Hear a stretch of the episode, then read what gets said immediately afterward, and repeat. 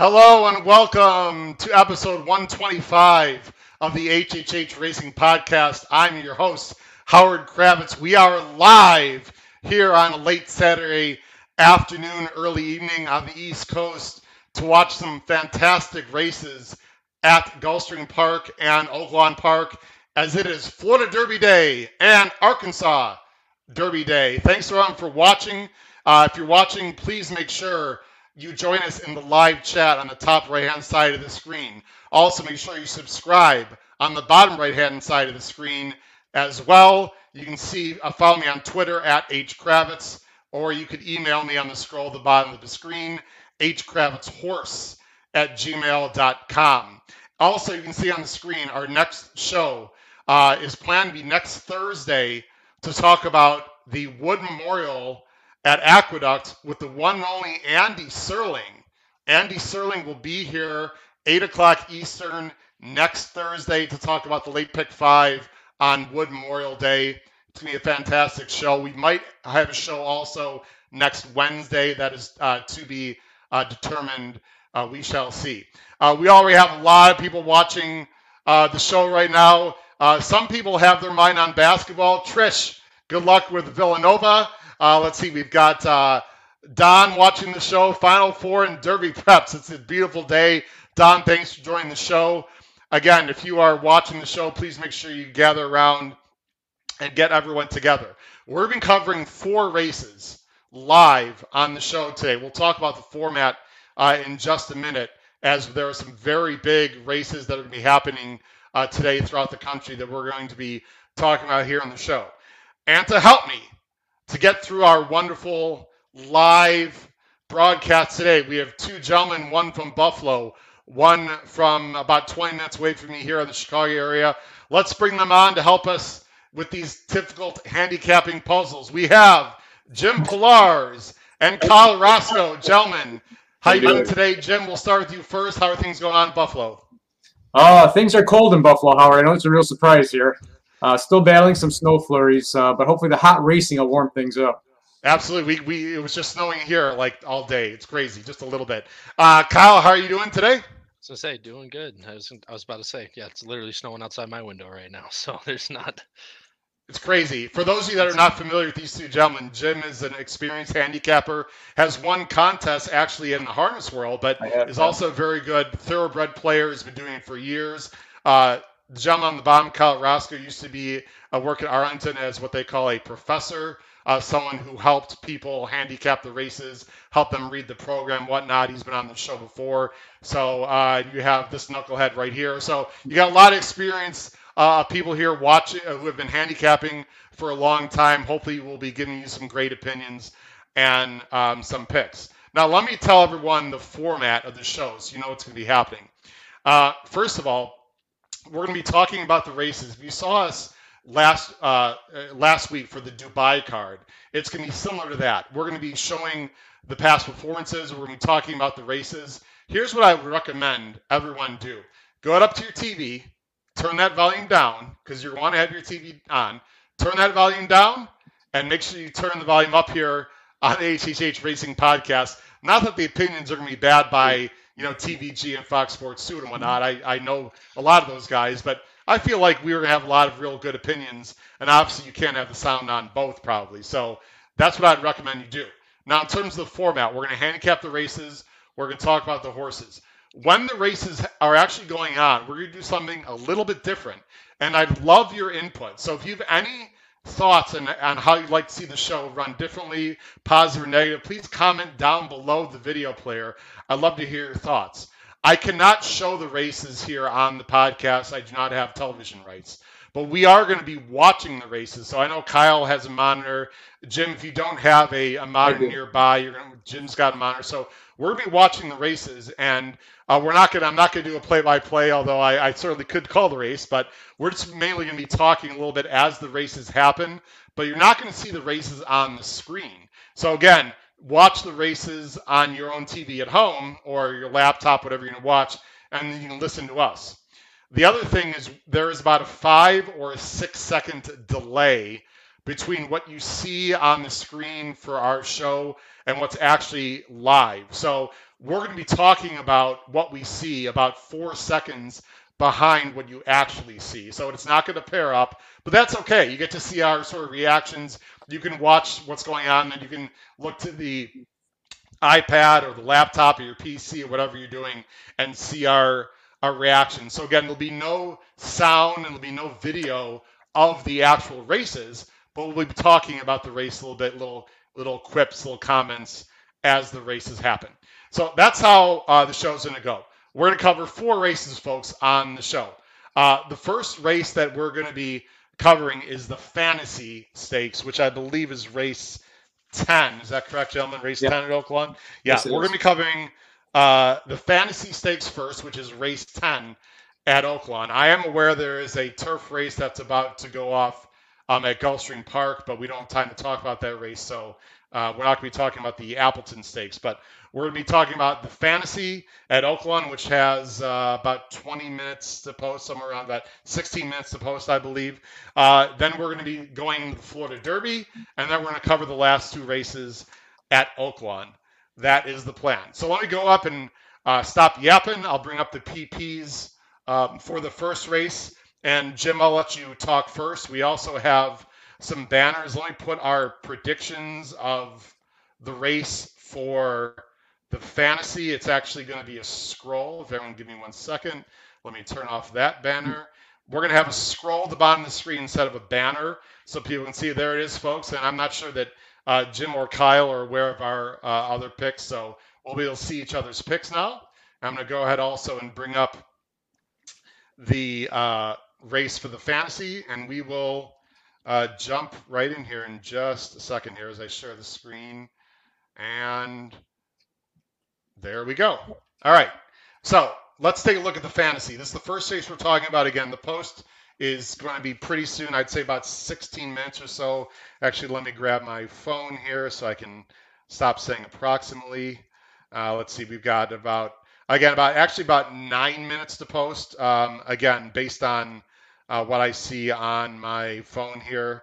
Sorry, I'm just actually going to something else real quick. Okay, so let's talk about the fantasy here, Jim. Um, this is the big prep race for the Kentucky Oaks. A lot of points on the line. it's a grade three. Of course, I guess the story is that the, the, the big girl is not going to be in this race. She's going to be running, uh, Secret Oath's going to be running in the Arkansas Derby. But you can see it's a, a $600,000 purse, three old restricted fillies. They're going a mile and 16th. There is the field everyone can see on the screen. Let me go full screen. Uh, there's the field right now. You've got Dreamlith, who I believe actually is the favorite, as I'm not looking right now at the PPs, but we can, or at the, at the odds. Uh, it's an eight horse field. The big scratch is Ida. Uh, Jim, tell us who you like in this race as I go and bring up the past performances. Yeah, Howard, I thought it was a tough race. Um, this, this, I don't really have a strong conviction on the race. I think there are three, four, five horses that can win on it. I ended up landing on Magic Circle coming from New York. Um, a lot of this had to do with some of the information I heard yesterday watching some of the uh, televised coverages of the races. They've got Maggie Wolfendale, uh, Wolfendale over at uh, at Oaklawn doing some interviews. Magic Circle, apparently the ownership has a little bit of Oaks fever. Um, they were struggling in New York. They're running the fantastic horses. Uh, they were running second, third, fourth real well against horses like Echo Zulu, Gerrymander, Nest. They didn't have the points to get into the Oaks. They were looking for a way to get into the Oaks um, when Secret Oath scratched, their eyes opened up and they said, you know, th- this is a path that the Arkansas horses aren't that strong. We can go over to Arkansas. We can make a good accounting of ourselves. They made a decision to go to Steve Asmussen as a trainer from Clement. And I guess Clement is probably better known as a turf trainer than a, than a, than a dirt trainer. Um, the other information I thought was really interesting is that when Asmussen got the horse, he was able to have one workout with the horse. Apparently, in the workout, three of them went out. And what they wanted to do with Magic Circle was run behind the other two.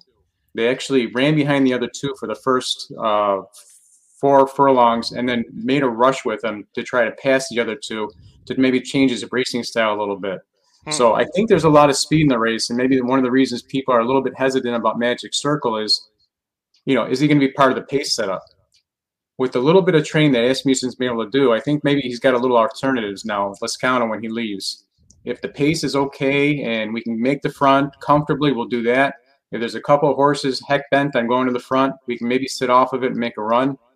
The reason I like the horse is a, a couple of reasons. He's been running against better, maybe in a better circuit in New York. They're here with intent. The intent is to specifically earn points for the Oaks. They've got a, a trainer that's won this race four of the last six years. They've got maybe a running style that can work. There's not a lot in the field. The, the running style works either winning or, or near the front or stalking. I think the horse is a little bit maybe cold on, on the board at six to one, but I think just it might be an opportunity. Um, the horse I went with Magic Circle, um, not with a lot of conviction. Um, I think there's a couple other horses that can run as well. Um, there is something interesting, Howard. I got I got to hit you with.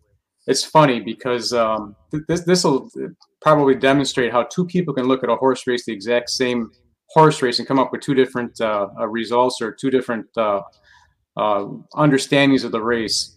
Just before you did your show earlier this week, um, I I watched the replay of Dream Lith, and I had made some notes on it.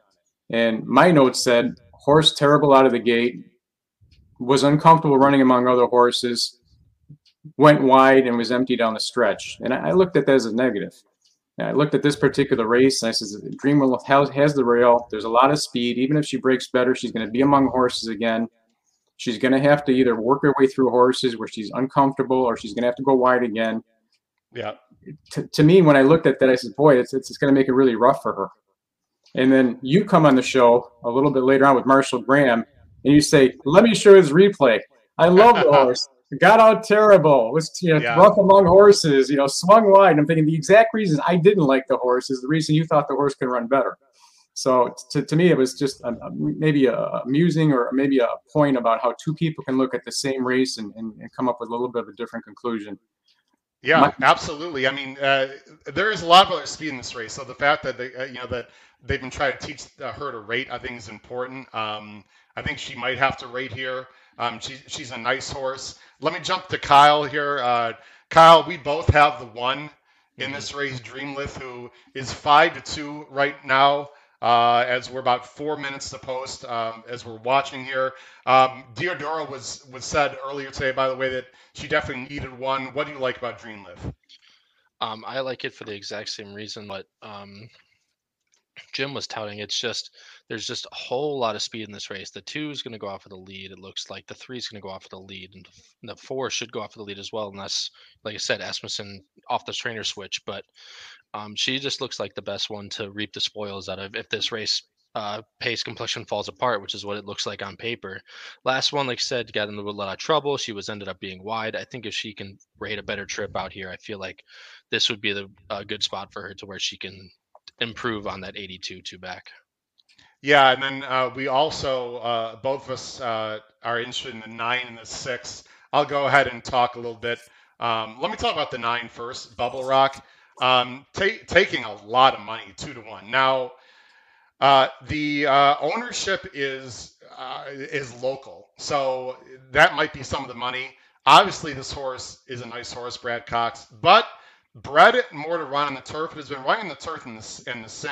And I brought this up on my show uh, earlier with Marshall Graham on Wednesday. That if you look at these two works at the bottom of the screen, very good. 47 and 3 breezing, uh, and then 48 breezing on Keeneland's main uh, dirt course. So does that translate to Oaklawn's dirt? I mean, I don't know. I would never, never take this horse two to one, guys, in a million years on the win end.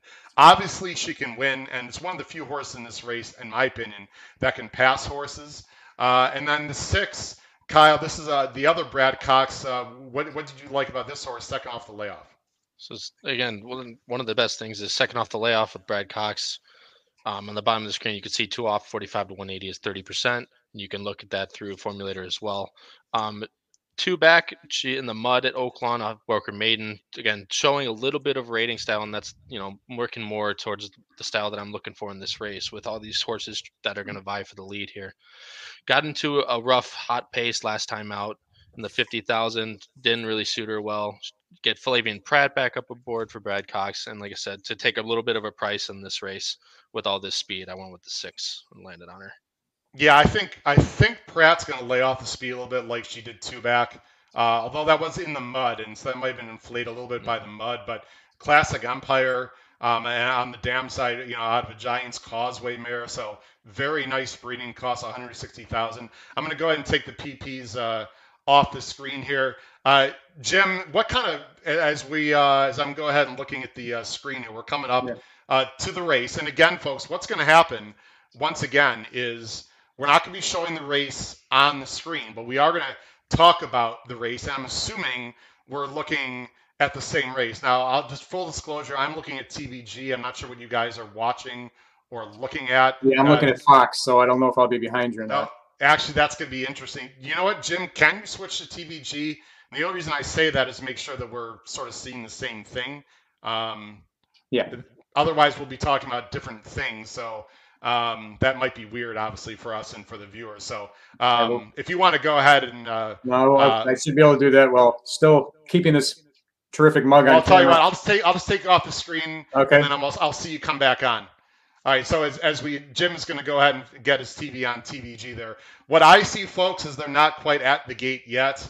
They're behind the gate. Again, you folks at home are going to be four or five seconds ahead. So when we say they're off, they're obviously going to be off before that. I also want to mention, I'm looking again. I'm watching TV here, and I'm looking at um, Gulfstream. There are some ominous clouds in the background. It's still sunny. I'd have to look at a radar. Um, if we get some kind of freaking crazy downpour for the Florida Derby, that would really suck. I again, I'm not saying it's going to happen.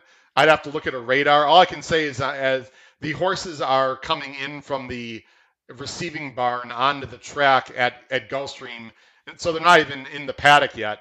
As I bring Jim back on here, I'll have to take a look at a radar. Um, uh, hopefully the weather's gonna be okay. But anyway, Jim, real quick, as they're about to go to the gate, who do you think is gonna have the lead here in the fantasy as they're entering the gate? What do you expect to see from a pace perspective? You got about ten seconds. Yeah, I think uh, both the seven and the two will go to the front. I think Magic Circle is going to sit right off. I think Bubble Rock will be a little bit closer than you expect.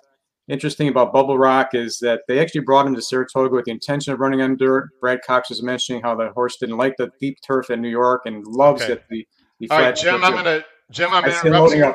We're, we're yeah, we're gonna go ahead and watch the race, everyone. Again, uh, there's one more left to load as we're watching. Actually, two more left to load. Um, again, we're not gonna call the race, but we can just talk a little bit on what we see. Uh, thanks for joining us here on the HHH Racing Podcast. We're live. It's the fantasy from Oaklawn. And woo, there's a little bit of trouble there out of the gate. The seven came over and bothered uh, some horses there, and there's there's definitely uh, some pace, but the seven looks like, and I didn't expect this. The seven is a bit loose there, guys, uh, but it looks like they're going pretty quick. The seven is Yuugiri went off at seven to two. I, I was not. I love this horse. I think the four got your your four got bothered. Looked like Jim there at the Yeah. start. Yeah, the four did get bothered. I think that Brad Cox's horse is sitting in a real nice position. Um, he was worried about where they would be at the half. He said if the horse is near at the half, the horse is going to run big, Mhm. and he's Uh, near we- at the half. 22 and 4 guys this this is lively Yeah. uh dreamlith who's the top choice for kyle and i i gotta admit kyle i didn't i wasn't watching the start of the one but i think she's in good shape right now if Yeah. she fires i think she's got a big shot Yeah, she got she held the rail position and was holding about third last, and she's still about that position, just creeping a little bit closer now. yeah Looks you've got you've got, you got hardy constitution on the outside i got 46 and 3 again we we fully realize folks as you're watching it you're ahead uh, Dreamlith is now asking. Uh, I don't know if she's got Yeah. the horse though, but she's gotten the trip. Doesn't, doesn't look Magic so Circle good right backed now. out. Yeah, four's done. The- Yeah, the one doesn't look like it. The three's coming up the inside here, passing about to pass the one. So We'll see if Bubble Rock's on the outside. If she's the two's actually got a little bit of horse also. If she can get through on the inside, it looks like it's a three horse race at this point. It is. yep, The inside's been good, so we'll see if it can come up again. yep. Nine's done. No. might end up being that way. This could be a big upset with this two. Yep. To the wire. Again, people are at home. The Nope. race is already over. Wire like we know Nope. how it's happening. It's the Seven seven. held on. wire to All wire. right. Um, they they crawled home to some extent. One thirty seven came seven to uh, nine, I believe. Is that correct, guys? Mm-hmm. Yes. That's what it looked like. Yeah. All right, I'll tell you. You know, Yuugiri went off at four to one. I mean, guys, it, th- there were look what five speed horses on paper, right? Yep. Yeah. And, and a horse who I'm not, uh, frankly, I didn't, I didn't love in this race to be honest. Is I didn't think Drew would be able to clear over. Uh, wins the race and came, yes, the, and the, the bomb three came in fourth. Um, not all closing from the back of the pack. Jim, quick impressions. Yeah, the speed is holding. Um, I was really surprised. I thought the pace was actually honest, even though that there was a little bit spread out. Um, the fractions didn't look too bad to me. Um, I thought that both the one and four were in a pretty good position, sitting about four to five lengths off what a little bit of a bunch to the front. I don't know if this is an indication of what's to come, but uh, uh, surprised that the speed held as well as it did. The, the three that were near the front at the half were at the front at the three quarters, were at the front at the end. So Yeah, I mean, uh, I don't know. The the one in no excuses, Kyle. Our one, I thought, you know, he, they were shoving on him on the or her, excuse me, they're shoving on her on the turn. She just didn't have it. No one really made a move. Dream Dreamlove, by the way, went off eight to five. Wow, she got bet down hard. Um, Especially fair to say, one. Kyle, I don't like anyone coming out of this race into the Oaks. Uh, is that how you feel? Yeah, I mean that's exactly it. Granted, like I said, we didn't get that pace pressure we thought we would to give set up the one a little bit hard, a little bit easier for us. But yeah, I mean, crawling, like I said, crawling home with the with the 26 and an, or with the 25 and a half quarter there from three quarter to a mile. It's just you know, you don't you're not going to look at anyone coming out of this. I don't think. I We- just we- want to, but Jim, sorry, that that was Begin. We, I mean, I, we need to be fair here. Uh, Begin ran huge for Danny Peitz on the Mhm. inside. Almost went by the Yeah. seven to eleven to one. I know Begin is a horse that Marshall Graham mentioned as an Yes. interesting price on the show, so it pays to watch the show. If you listen to Marshall Graham, he thought the two was interesting. Um, the pace certainly held together. So this is one of those situations, Jim, where I just didn't. I wouldn't say I didn't read the race flow correctly, but I it, it looked like someone would be able to close in this race and it, it just hung together. They basically went one, two, three around the track, which if you look at the PPs, that, that's pretty hard to believe. Yeah, I agree. I thought there may be a little bit more hardball in the front. Um, again, I, I thought that maybe um, uh, Magic Circle would be a little bit closer and make a little bit of a better accounting than she did. Very disappointing for me. Interesting about Dream Loaf. One of the reasons I didn't like her, and we didn't get a chance to talk about this before the race, uh, Diodoro is really not a, a, a good trainer or a well-known trainer with great estate horses. I was surprised that Marshall Graham picked her because um, Marshall Graham actually put a tweet out um, back about three, four weeks ago. At the time, Diodoro at Oaklawn was only one for 39. only three of his horses had actually improved their Beyers to that time. 36 of them had declining Beyers, and almost half of them by more than 10 points, and Dreamloaf fit, fit that profile. I went Guys, back. Jim, I'm sorry to interrupt you. There's an inquiry, sir. Uh oh. We've got an inquiry, ladies and gentlemen. I believe it's the two and the seven. I'm I'm, I'm sorry that we didn't say anything earlier. Again, any comments put on the screen there? Yep, Tom. Mhm. Tom's all over it. There it is. I'm looking right now. I'm watching the head on here. I Um, thought that it- the two came over on the I was, seven, to be that's honest. I was about to say. well, I'm watching right now. Let's see what happens here. Um, Looks like the seven closes a little bit, but then it looks like the two drifts back. Yeah, the, the two, whip the two is hitting left handed and, and drifting into the seven, I think. I have absolutely no idea why there's an inquiry. I, Yeah. If if if they're saying, believe me, I, I think I'd actually prefer the two. Actually, I don't know what I'd prefer to be honest, but the seven comes over a little bit, but the two actually maybe initiated the contact. Then they both drifted. Again, we can't show this live, but they both drifted, and, I, and then there was bumping. This is a 50-50 deal. I'd be shocked if this comes down, Yeah. Jim. I agree. Um, Hundred percent. I'll tell you what. I'll tell you what I'd like to see. And again, we're not going to be able to watch the live telecast here. I thought the sun actually came over at the start and bothered three or four horses. Mhm. That's what I saw. I'd love to see the start of this race. Now, it, it's very rare that you see a horse come down from the gate. Um, just see Bayern in the dictionary, and if you don't know what that is, uh, do a little horse racing history because that horse still pisses me off when he bothered shared belief in the in the Breeders' Yes. Cup. And I'd like to say, I don't know, maybe 2012. I'd like to say somewhere around there. Cost me to pick five. I remember that. Oh Jesus! Sorry to bring that up, Jim. Um, anyway, if any horse should have come down, that should have come down. Uh, I still see an inquiry on the tote board. Yeah, Again, gotta take him uh, you folks at home are only a few seconds ahead of us. Um, please comment. This is the beauty of our of live here. Uh, Tom thinks that the two came over in his opinion. Guys, what do you think? Should Yeah. the seven come down? Actually, they already took it off the screen, and I don't see a change. That was the most No change. that was a no change. That was a bit of a silly inquiry. I got to be honest. I don't. I don't know. It's a big. It's a big race. It's for the Oaks. I get it, but th- there's no way in the world that was coming down. Congratulations uh, to the connections and for Drew. Again, I'd like to see the start though because Jim, maybe we'll be able to watch the start before the Florida Derby because we Okay. have a little time. If we see the replay coming up on YouTube or whatever, we'll try to watch the start of the fantasy. It sure looked to me, Jim, like the seven came over at the start because a few horses to the inside, it looked like they got bothered. No. I agree 100%. Um, I thought the seven, I don't know if it was enough to cause an inquiry, but it certainly bothered a few horses or maybe had a few horses check a bit coming out of the gate. Um, I, did it have an influence on the end of the race? I really don't know because I don't know if the horses that were bothered really were threatening at all during the race. Um, Yeah. The nine wasn't bothered. The two wasn't bothered. The four had nothing. Um, Dream Loaf really was empty. Um, did, did you know? Did Yuugiri bother horses? Yeah. Did it really make a difference in the end? No. Here's Yuugiri again. Uh, congratulations to uh, Rudy Brisset, Florent Geroux, first time actually on this horse. Um, this horse doesn't pass really. So when I saw, you know, you in theory you'd think maybe the six would go a little. Uh, the four you thought would be definitely going, even though he's been working behind. Uh, the two did go, but just wasn't quick enough. Um, I don't know. I, I, I guess I, I think the key of the race was the four that you talked about. Uh, Jim just was bothered or didn't break. That changed the whole complexion of the race. No excuses, by the way, for Bubble Rock. Absolutely no excuses whatsoever. I think she's more of a, a turf horse, Kyle. Um, she ran well, uh, but uh, I, I I don't know what the Beyer would be in this race. I mean, Yuugiri's best Beyer is an 80, Kyle. If you just take a stab, what do you think the Beyer's going to be coming out of this race?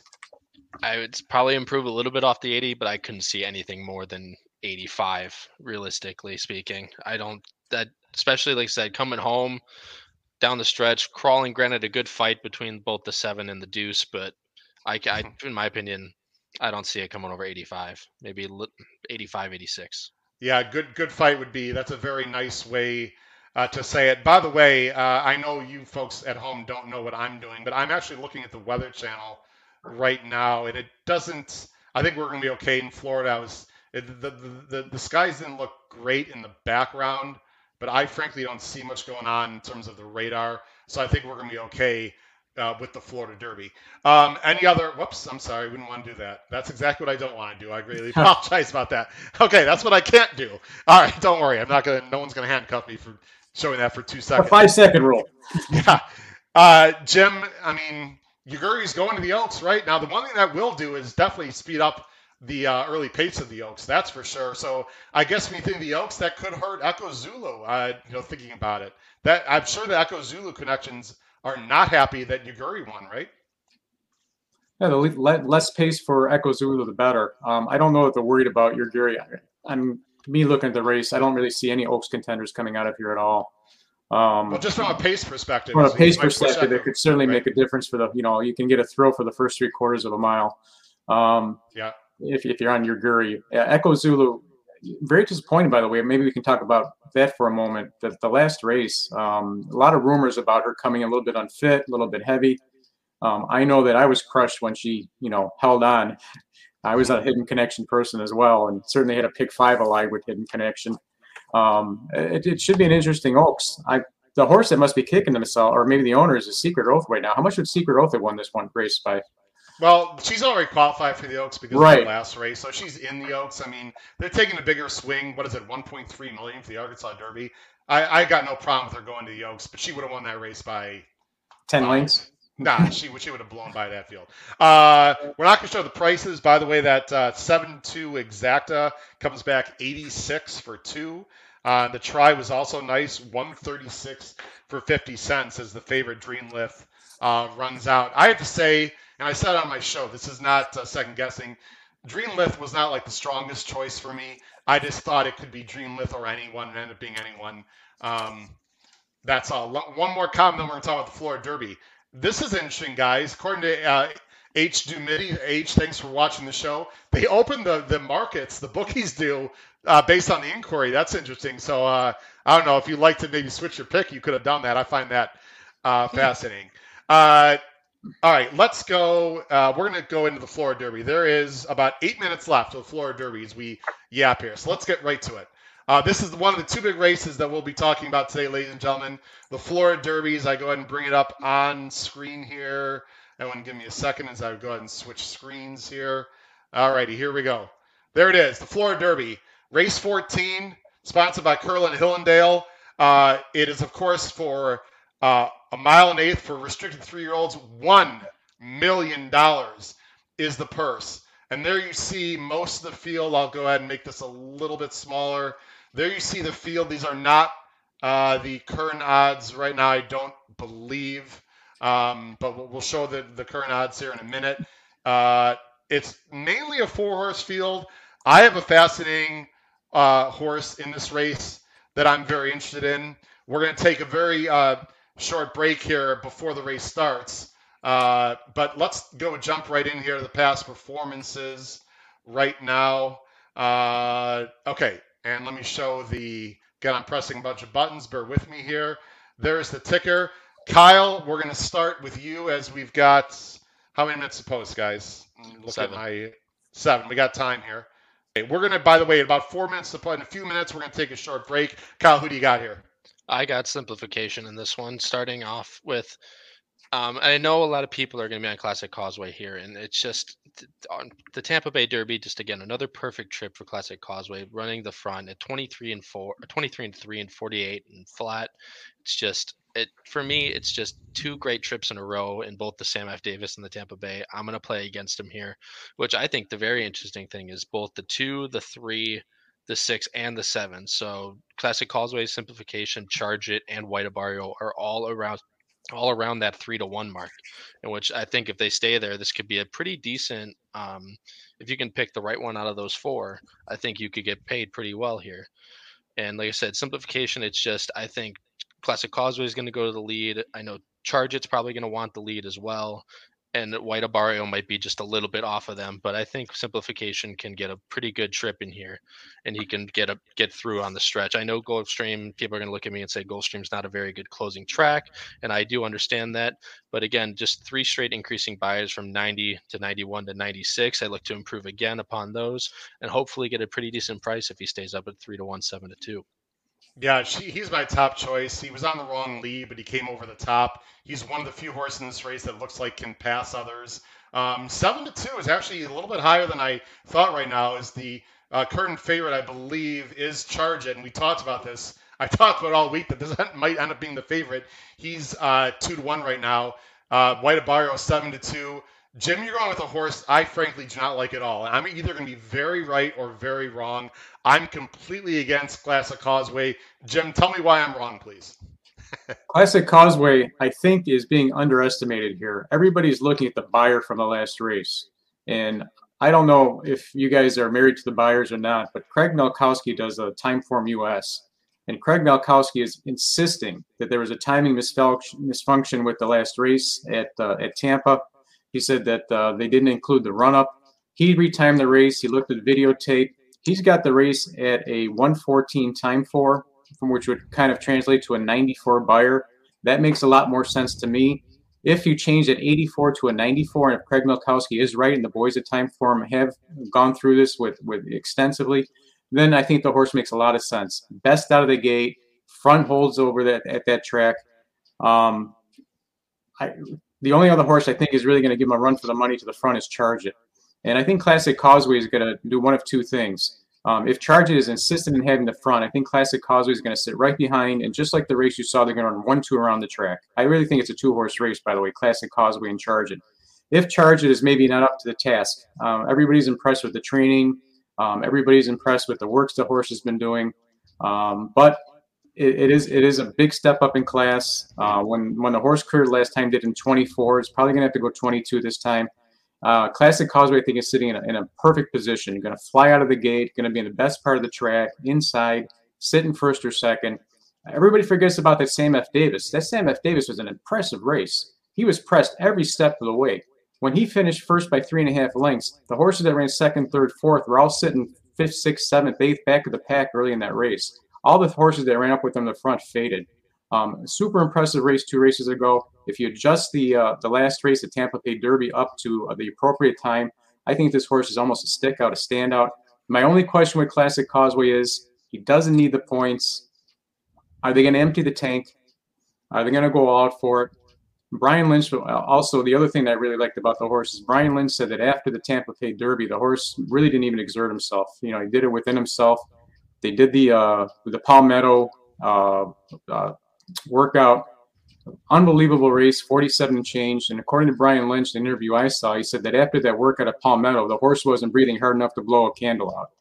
So the horse is in tip-top shape. Um, you're going to have five weeks to get ready for for uh, the Kentucky Derby. A perfect situation. Uh, the horse is going to be sitting first or second. Going to get out of the gate best. I, I, I just there's a lot of things I like about the horse. I think he's being tremendously underestimated. Wow. Okay. I I I'm I am very I'm a bit dubious. I think there's just a lot of speed in this race, and I'm not sure. You know, it's it's just going to set up for him. Um, and as we're talking right now, people are wondering uh, what is Howard doing. I am in the process of I'm in a contest, and I'm in the process of making a, a pretty substantial bet here. Um, I don't want to say what I'm doing necessarily. I will just say that I, I think O Captain is interesting. I'll just leave it at that. Um, we'll just have to see as I go ahead and um, put well, Captain on screen. Uh, let me before I do that. Let me I'll give you a second, Howard. I'll, let me go on simplification for a minute. I, I simplification. Everybody's impressed with the two runs he made in the last two races. The horse doesn't get out of the gate well. The horse was supposed to be on the front two starts ago. He got locked in the gate. The only reason he made that fantastic close is because he, he, he walked out of the gate. It was not the intention. They kind of fluked into finding out the horse can close. Right, right. Um, and if you remember that race, Mo Donegal ran third. Mo Donegal one more step and he's second. So uh, the race I don't think was as impressive as it looks. The last race was the race with the accident, but when they were coming to the top of the stretch just before the little bit of an accident, in due time was on the inside with Paco Lopez. Simplification was on the outside. Simplification took the outside route, missed the uh, missed the accident. In due time, tried to bull his way through, caused a little bit of a chain reaction. Simplification got to jump on the rest of the field, opened up three or four. In due came, time, came back to run second. I, I, I think both races are dressed up.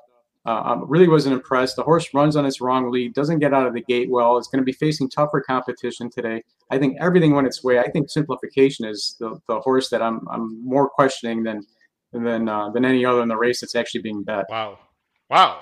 Different. Hey, you want a strong opinion? I'll give you a strong opinion. No, this is, this, I respect this is what it. we want. This is this, these are the kind of opinions we want. And again, I well, I'm not going to apologize to anyone. I'm just finalizing my last uh, bet here, and okay, this is going to make or break. Uh, Kyle, Kyle knows exactly what I'm doing here. It's going to make or break my day. Let me go back and uh, put the PPs here on screen. Kyle, uh, pace situation here.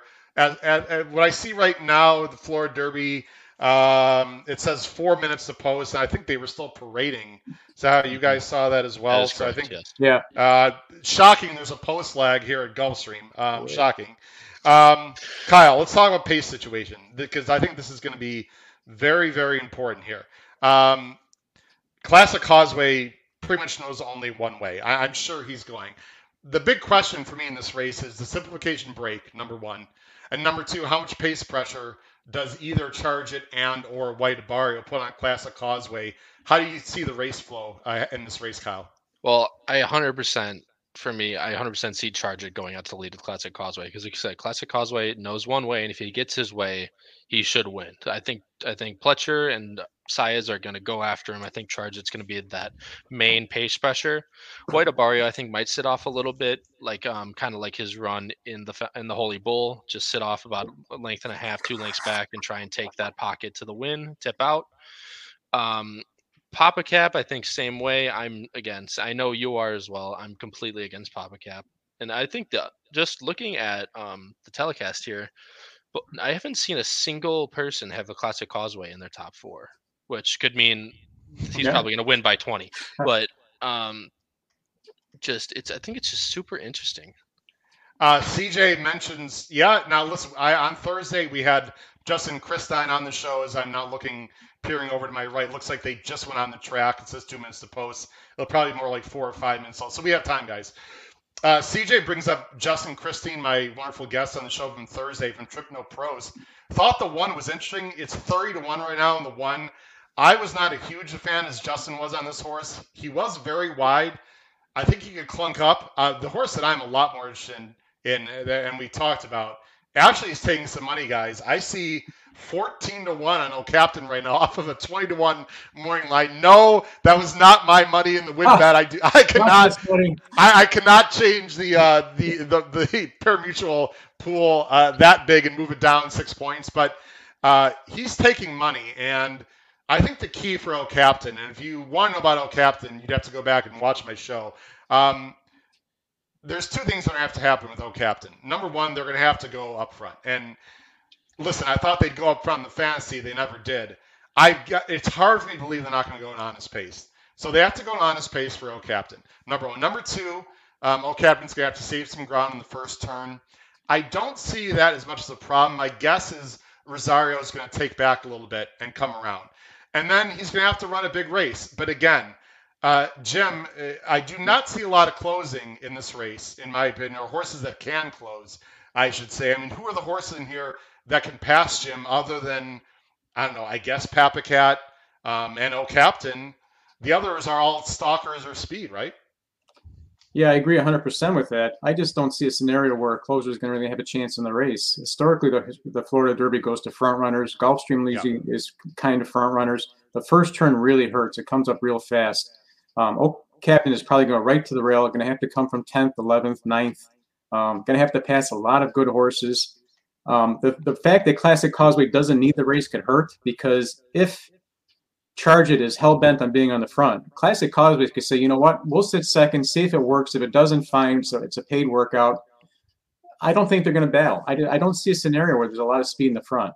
Um, Uh, that's interesting. By the way, I don't need O Captain to win.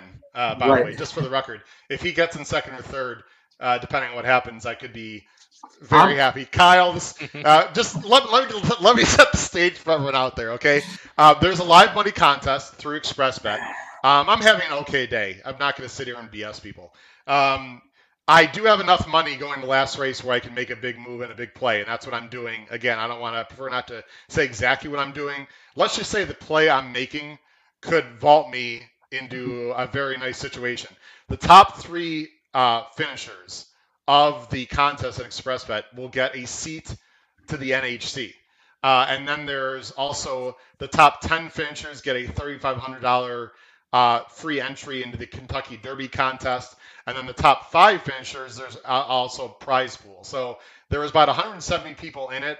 Um, I was about in 40th, 45th, somewhere around there, coming in this last race. I had a few things not quite work out for me well, but and again, I don't want to give out details. Let's just say I have enough money here uh, to fire into this race. I'm firing because that's just what I do. Um, and I, I, I need O Captain to run. Well, let's just say it that way. In in the money. If O Captain's in the money, could be very interesting for me. Now that I just gave away my pick, I'm sure all the people now listen. No, no, no one listens to me. No one cares. Um, uh, Kyle, this the track seems pretty fair. Um, you know, it's there have been some horses on the outside that are able to close. We saw uh, Kathleen O three or four wide and close, so it does seem to be a fair track. Would you agree with that? Yeah, and then there was that one. Um, oh, I don't remember his name in one of those races. The four off the layoff that was able to close by everyone. Yeah, Yeah. was able to close by everyone as well. So Absolutely. it's it seems pretty fair today. I've Been watching it. Been wa- been watching it all day. So it seems pretty fair. Again, it just matters about that pace scenarios. That if Charge It and Classic Causeway can put the pressure on, and some maybe someone from the outside can put the pressure on as well, then we might have a race with it, and simplification might have this shot. But again, it's all about the pace development. As we saw at Oaklawn, you know, we thought that pace was going to develop as well. So I You know, think the that's one thing we key. haven't, the one thing we have not mentioned is there's some bombs in this race. We've seen it before, where some bomb knucklehead just sends out hard Jim and changes the complexion. I mean, there are horses on the outside that have no chance to win, but I mean, I don't know what they're going to do if not at least try. So um, I don't know. It's going to be fascinating here. Uh, Jim, it, talk about Charge It. Charge It right now, as I see, is a two to one favorite. I, I really like this horse. I would not. I would never bet him on the win at a two to one, Jim. Um, he's awfully talented though, and could uh, put pressure on your two right from the start. Yeah, I, I think Charge It is the only alternative to the two horse to win. I think one of the two will make the front. I don't think they're going to hook up. I don't know if Charge It is fast enough to get to the front though. Um, the last race was they, they walked the dog in the last race. I mean, look at those fractions: uh, 24, uh, 47 and change. To have to go a couple seconds faster here. I think Classic Causeway will go to the front, peek over. If Charge It is to just go like crazy, to let him go. If not, I think Charge will sit behind. I just think they're to line up one two, but not Hook. Um, I, I, think that's very. I think it's very possible. You see the early time form there for Charge It is 114. I do want to mention, Jim, you're absolutely right about the last race, but his maiden race he broke from the inside and went 23 and three and 46 in his first start ever. Uh, I, I, think he's got plenty of early speed, although I'm not going to disagree. The two uh, Classic Causeway is a 120 early time form. Not only that, the two breaks really well. Breaks like, I've beautifully. never seen the two yeah. not break well. Again, to me, the question is how much is the three? Listen, the three used to be very fast. I mean, he is fast. He just had trouble out of the gate the last two times. If the three breaks, Jim, there's no reason why the three can't also be up there. We're going to have to see what happens. Well, when you look at the other ones, I mean, the four has absolutely no shot, but I mean, he's not exactly slow out of the gate. You know, Pappacap uh, is more of a stalker, but I mean, he's showed speed before. What about White Abarrio with Tyler? I mean, he cannot be four wide in this race, so Tyler's going to read the break, but, I, but I'm assuming White Abarrio's got at least go a little bit. And then you have these horses, like I said, on the outside that you know really have no shot. So I, I you know, Jim, you lay it out very well. I think it's very possible that Classic Causeway gets the lead, and then the uh, jock on the six, who's uh, Saez, who's the leading rider, uh, will just sort of sit and be comfortable. It could be two six six two around the track. I mean, that wouldn't surprise me either. Um, I'm just not in love with Classic Causeway in terms of the fact that he just hasn't beaten, in my opinion, really anyone that good uh, this year. And you see, you see his speed figs. You know, the best he's run is a, as a 90. I don't know if he's improving. We'll see. The, the interesting horse here could be simplification. I heard, heard an interview with they're, Antonio Sano, the uh, yeah. trainer. Actually, they're said, going in. They're, they're oh, stepping. I'll, I'll, let you finish real quick. They are stepping. Well, he said they're going to they're going to lead with simplification. That they want to get better out of the gate, and they don't want to get uh, too far behind Classic Causeway and Charges. So they plan to be real near the front. Okay. Um, listen, they're loading the gate, guys. It's very exciting. Of course, we all know that uh, all, all of you are a little bit ahead of us. Uh, the break is going to be huge in this race. There's three or four races.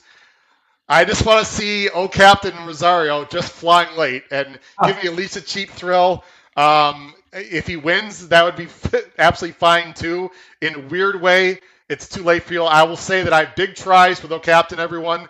I need him in the money, especially second or third. Would actually probably even be better than first, believe it or not. So that's pretty much my contest play.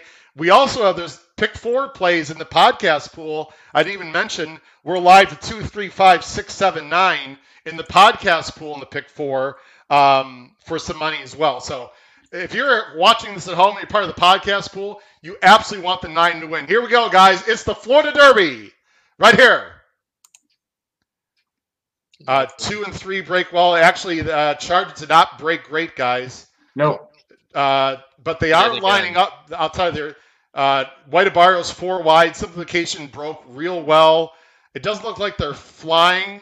Uh, Chargers going to have to win this by taking some dirt, so we'll see. My nine, by the way, is in a pretty darn good spot right now. I would say. Mm-hmm. Uh, Jim, your thoughts early? You're probably pretty happy right now, right? Yeah, I'm, I'm real happy right now. This is just what uh, I thought might happen. Um, I was surprised that simplification got out as well as he did, and I think he's going to be real tough now. I think it's going to be two three to the line. I hope your nine can come up. They went 23 and 3. That's not flying. Pappacap is three wide and sort of pressing the front, too. So that should make them go faster. I'll be shocked if Classic Causeway wins from here. I'm just going to say it right now. I, I just, well, we'll see. Charges taking wow. a lot of dirt. Look at the late money. Simplification 2 to 1. Classic Causeway. Uh, Classic Causeway's backing out of it, guys, a little bit, unless he's saving. 47. Simplification's about to take over. White yep. Abarrio, uh, Pappacap is running a monster race. Oh my goodness, are you kidding me? No, Pappacap, right now it's simplification and Pappacap. Here comes White Abarrio. White Abarrio. It's stepping up. Uh, it does not look like O Captain's going to be in there. He's just not running well enough. Simplification and Pappacap. Right now, you got White He's Abarrio. Here comes Charge It. Oh my goodness, look at the stride on Charge It. Are you kidding me? Charge It's got a monster stride. I don't know if he can get there.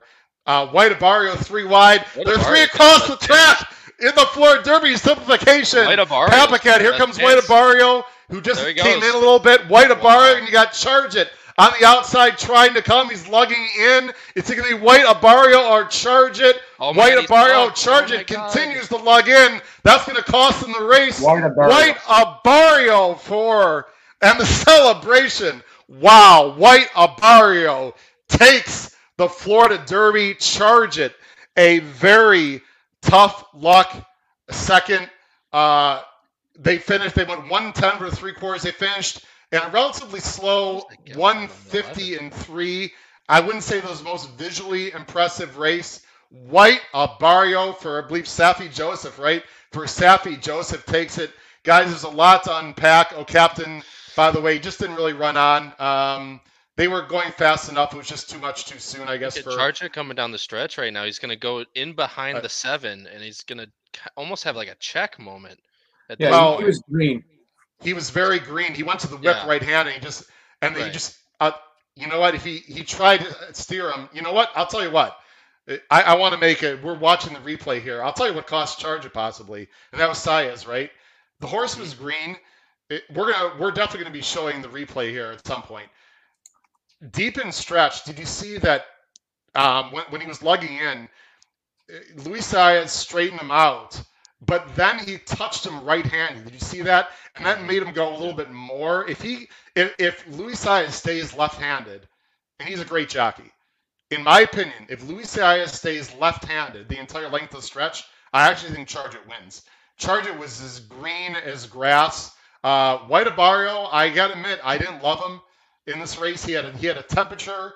They had to back up his work. I know Justin Christine did not like him at all. I was wishy-washy on White Abarrio. I, I didn't love him. I thought it was you know possible. Charger was just all over the place. Um, I'm gonna shut up, Jim. Your your impressions here. White Abarrio, charge it, and then uh, uh, so was it Pappacap third then? no, it was uh, simplification third. Or sorry, simplification third. oh, Jim, Captain what- the nine and fifth. What say you, Jim? Well, I think White Abarrio maybe is is is underrated by all of us. Um, I I I thought the last race was race was a fluke. I thought that in the last race simplification break that White Abarrio was chasing a 30 to one horse around the track and go by any time and really got the best of it. Uh, second time with a fever. I don't know if that's maybe an angle like trainers want to start. You know. By the way, Tom Espinoza. Tom liked White Abarrio. Nice job, Tom. There you go. Dean G liked uh, White Abarrio. Um, Chad, Chad Schexnader. Chad, thanks for let me bring him on here. Where? Why is this not working? There we go. Oh, sorry. There we go. Chad. Chad Schexnader of the Fairgrounds podcast. He's been on twice. Chad, thanks for joining the show. Really appreciate you uh, uh, joining us there. Um, Tom also mentioned, yeah, the, the Charger was absolutely all over the place. Uh, Kyle, your impressions? How good is White Abarrio? Uh, is he a threat in the Derby? I mean, I'm the same way everyone else is. I think it's just you know we could see that you know he's one of the contenders in the race, but we didn't think that he could beat the likes of Simplification and Charge It. I mean, but just coming off the pace again, that same trip that we all have been saying, just coming out like from the middle and then just tips out and comes over the top, and it's just it's the same thing he did in the Holy Bull, and like you said, but like Jim said, he passed the thirty to one, so no no one's really looking at it. But I mean, if he can continue to improve, I mean, he'll probably get a decent Beyer from that race as well. So, Uh, by the way, five to two. You got that Yep. down to mhm, the, the late money at Gulfstream is. I'm, I'm not gonna. I'm not gonna yeah, which say anything it's- untoward. It's just crazy. Some of the I mean, smartest handicappers in the world are late I- money at Wall Street. I huh? guess so. Simplification, by the way, at- ended up going off the favorite guy. Simplification was the favorite at two to one. White Abarrio second choice. Charge it. Uh, let me talk about and and oh, Captain finished fifth. I mean, listen, he didn't embarrass himself. He didn't he didn't uh, do what I needed him to do, to be very honest. Uh, but I mean, he ran respectively, uh, respectfully. Um, classic Causeway, Jim. I'm not. I don't want to rain on your parade. Yeah, yeah. Uh, he was he was awful though. We we have to call it like we see it. Did, did he cross the finish line yet? I mean, I think he's up- just finishing. Wait a minute. He might still be. Uh, any thoughts, Jim? I mean, you, we got to talk about our opinions, right? I mean, what, what do you think happened there? I'll be interested to see what Brian Lynch says after the race. I mean, uh, that was just a poor performance. He didn't make the three quarters, and he was already backing up. And actually, he might have cost Charge It a bit because I think he backed up into Charge It. Charge It had a you know a young horse on the inside, taking dirt for the first time, and got a horse stopping in front of him. So that that may have cost Charge It a bit too. Uh, the reason he stopped, I don't know. The fractions weren't tough. Um, he wasn't getting a ton of pressure. Uh, no real excuses. I, I I'm surprised that he ran as poorly as he did coming off of that work, especially. Well, I, I I'll say a few things. And by the way, we only have one minute to post um, in the next race at Oaklawn, which is an allowance race. uh, that I said we would talk about. But you know what, guys? I think. There's Well, a I'll tell you, single- we'll, now we'll, we'll, we'll go ahead and talk about the Oaklawn. There's really not much to, uh, to, to to say about that race itself. Let me go ahead and switch the the picks here. Uh, Oaklawn race 11. We'll, we'll come. We have time to talk about the Florida Derby, guys. Let's very quickly. We're not going to show the PPs. There's a horse called Garhole, a really, Right. really good um, Arkansas bred, and I've not seen. Um, I don't know if you guys can help me here. I've not seen the um, uh, the odds right now. What is Garhole right now, guys? Let's see. Four to five. Wow. Garhole is four to five right now, and all, uh, let's see. uh, Actually, I see. The uh, is five to one. Ma- Macron is five to two. Macron is five. This is really a three horse race in theory. Supremacy is six to one on the outside that I'm a little bit scared about because he's got back numbers from last year, but he hasn't raced very good this year with Brad Cox. I suppose Supremacy is one that could really um, f up my my horizontal. Yes, uh, Supremacy is a horse to look out for. He stepped, he walked out of the gate last time at the quarter pole. He was five lengths behind the other ten horses in the field. Okay. Vic Stauffer actually called him third last time. He just lost a, a head bob for third. Um, if he gets out a little bit better, he's going to be dangerous in this race. Wow. So I need to put a win bet on this horse to saver. Is that when you hear? I got my phone here. No. Hold on a second. The, th- the thing see. that's going to hurt Supremacy. How much should I put this? The post. I think the post is really going to work against. And, sh- and this the second race in a row didn't break well from the gate. Um, Yeah, I don't he's know. Gonna, if, he's gonna have to. I, am gonna put a. I'm gonna back him up a little small win bet here. Um, I mean, he's I gonna have to. He's gonna have to revert back to one of his better races. Storm the court. Fascinating spot for him. I was shocked. Peter Eurton sends his horse. I mean, classy winner. We all remember the Breeders' Cup Yeah. Jewel when he won at 5,001, and Brittany Eurton celebrated on air as, as you know as she should have, which is a, a great story. Um, breaking from the inside in the year layoff. To me, guys, if Garl gets the right any kind of trip, really, um, he can win. And and Marshall Graham, who was on the show on Wednesday, loves Garhole. He told me on the show uh, that if this horse was anywhere near like five to two, he'd be making one of his biggest bets of the year. The horse is four to five, so I don't know Mhm. if Marshall's what kind of bet. We do have some more comments as they're about to approach the gate there, at the Oaklawn race. We will get back to the Florida Derby because there's some more things to talk about here. Uh, Richard Flax, I did not see the pick four payout. If someone wants to Uh, pick that- the that's what I was gonna say. I'm gonna we go look we at hit it. it, Richard. We have it. Uh, we hit it for a dollar. We have it twice. So if you're part of the podcast pool, we do have the pick four for a dollar. Um, if Pick anyone wants to find out what that paid, that'd Pick four for fifty cents, paid two hundred twenty fifty. Okay, so the podcast pool.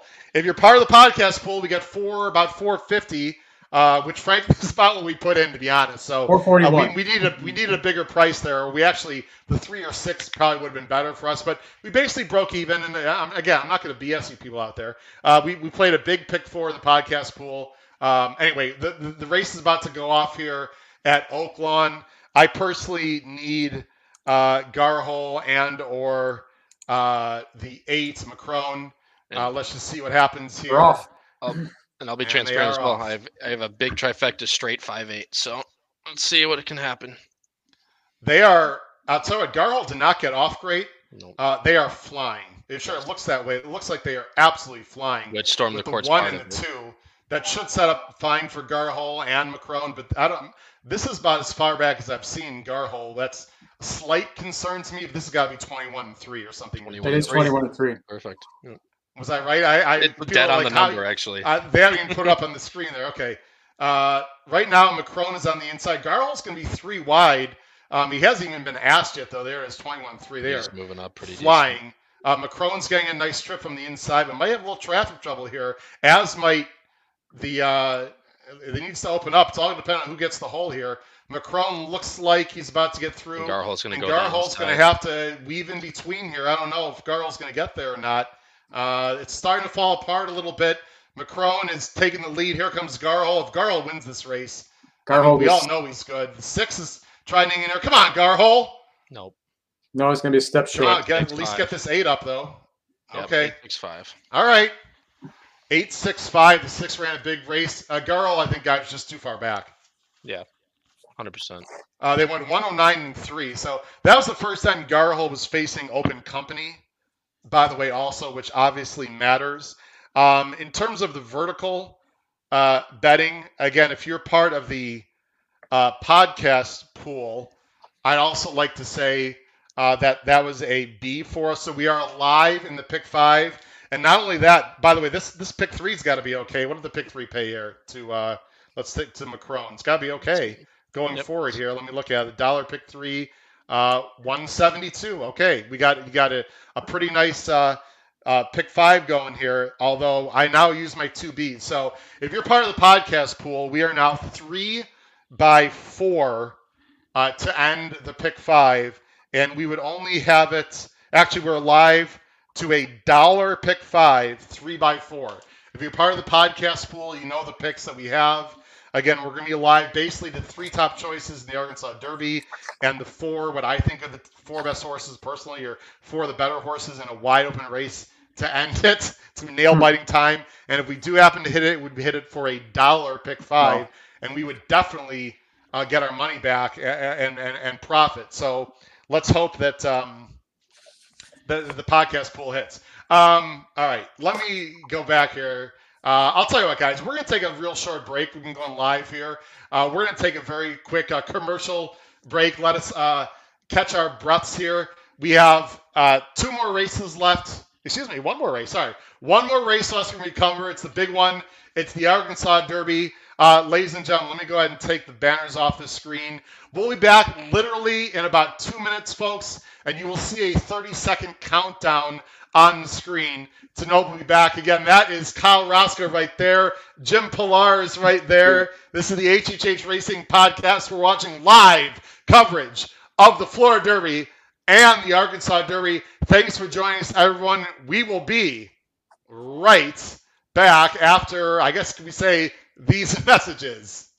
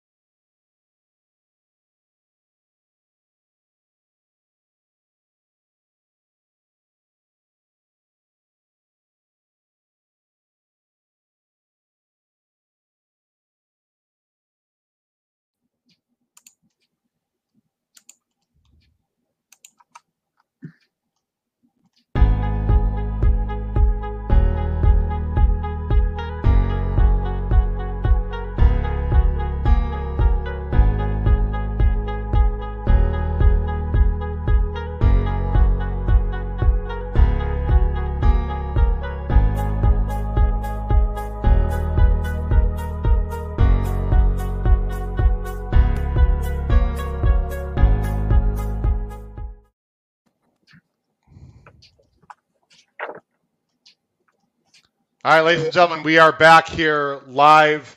Uh, Kyle, you said we can watch the replay of the Florida Derby somewhere. Is that correct? It is on like if you go to the um like the betting sites, the betting sites have the replay up already. My first bet one has it up. Uh, so I could Twin Spire should have it up then. It Are we should. assuming? I thought I saw it on Um, or we'll- I don't think the form will have it. We're, we're going to go ahead and try to show. Both. What I'd like to do, folks, is show the replay of the Florida Derby. They already have it up. Wow, that's really fast. Mhm. Usually Both. takes a little more time. Both NYRA Um, and XpressBet both have it up right now. They do. Okay, so we're going to try to uh, show that here. I don't see it on. Hmm. Um, okay. On Could NYRA has it, you page because that's what uh that's what I had to do. Okay. But yeah, Or NYRA actually- does have it. You know what you could do if um actually let's see. Uh by the way, I really should, I should try to talk about the leaderboard here as well. Uh let me let me talk about uh actually I don't know if it's gonna be in yet who won the who won the contest here. No, it is not official yet, so I don't want to say anything about that. Um can you send me a link there, Kyle? We can check that out maybe. Yeah. Uh, in the, put the link in the chat, perhaps. Um, trying to get to where we can.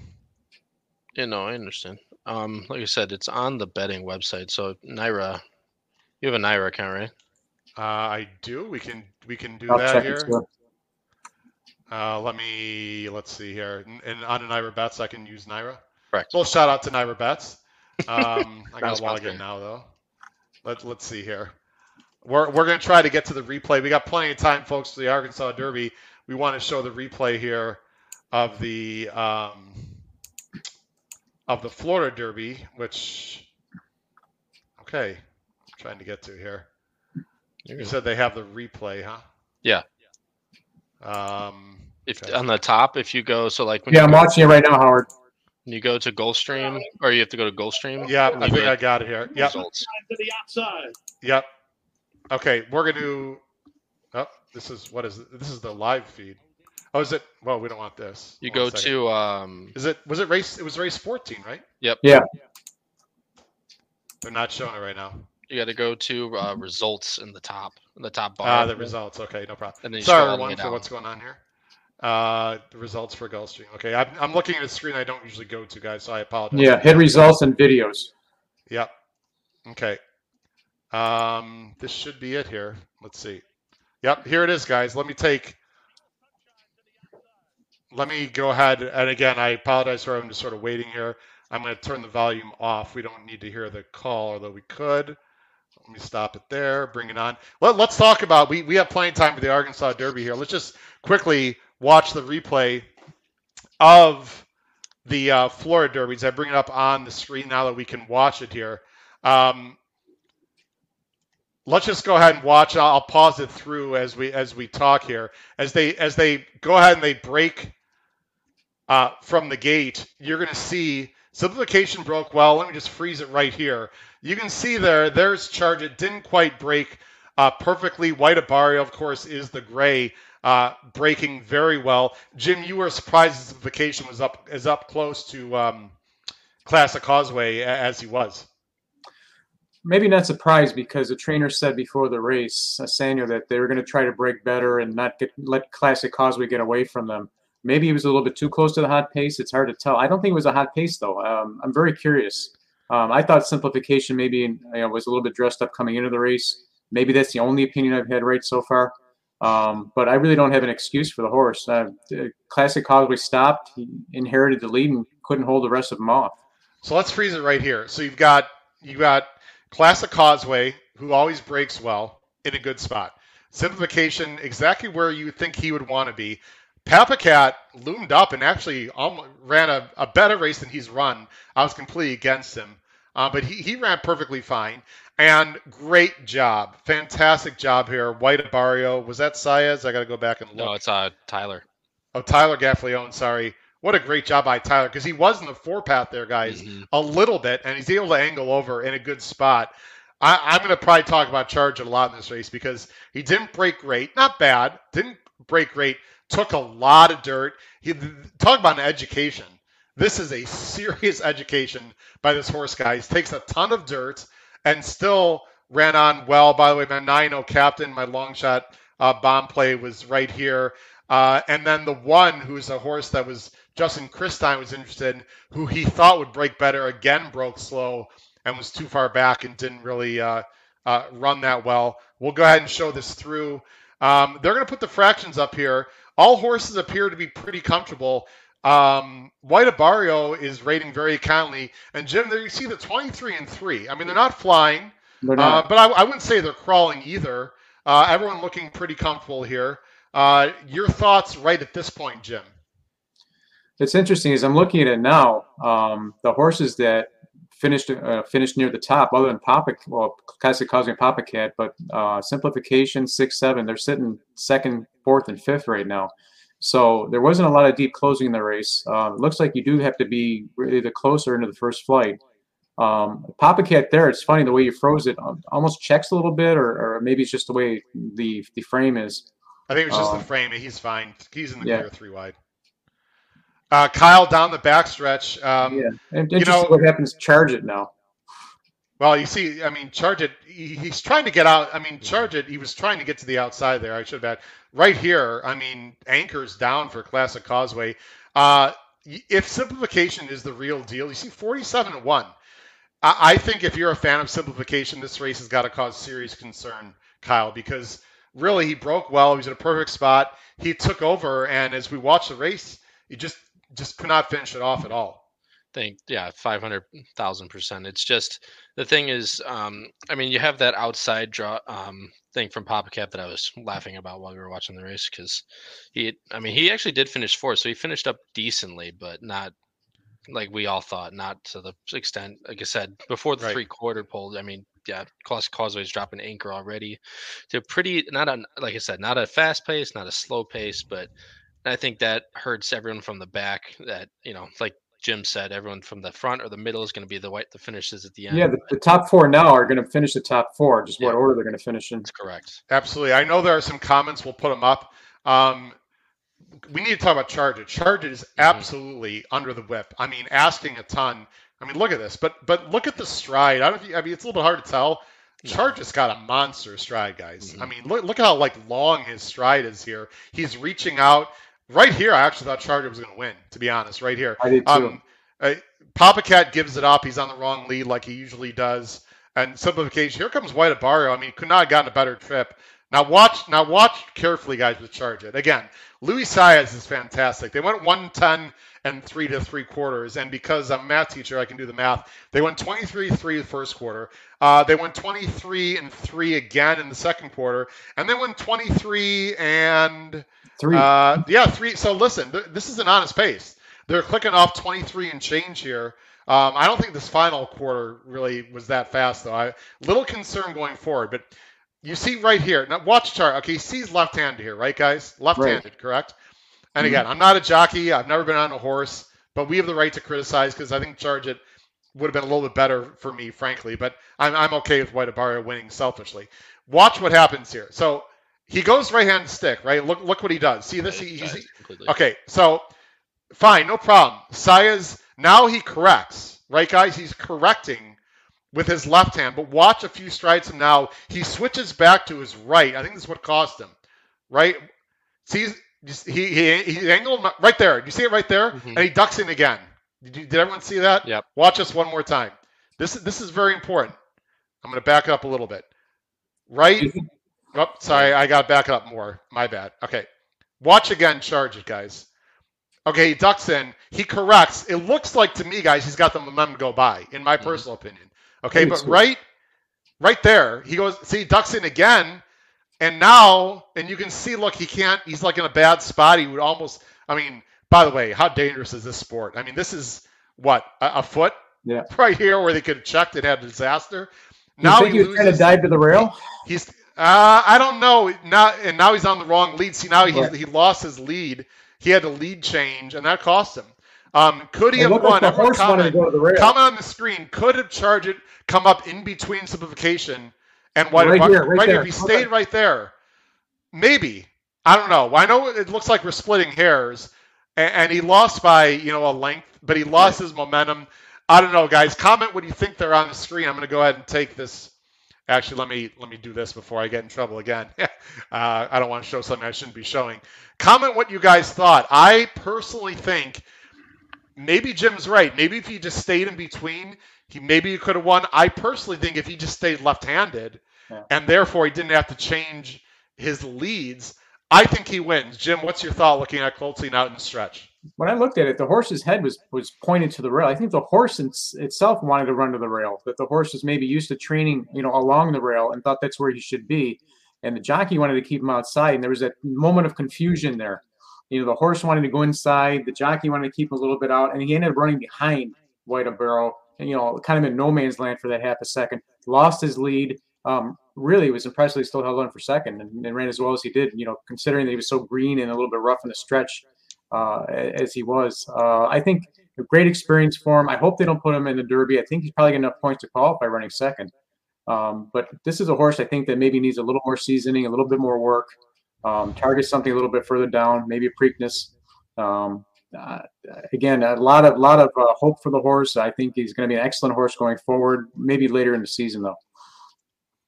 Uh, well, he's definitely qualified, Jim. He's got 40 Yeah. points. He's definitely in the Derby if they choose to go. Um, and then the simplification finished third, right? So simplification was already in.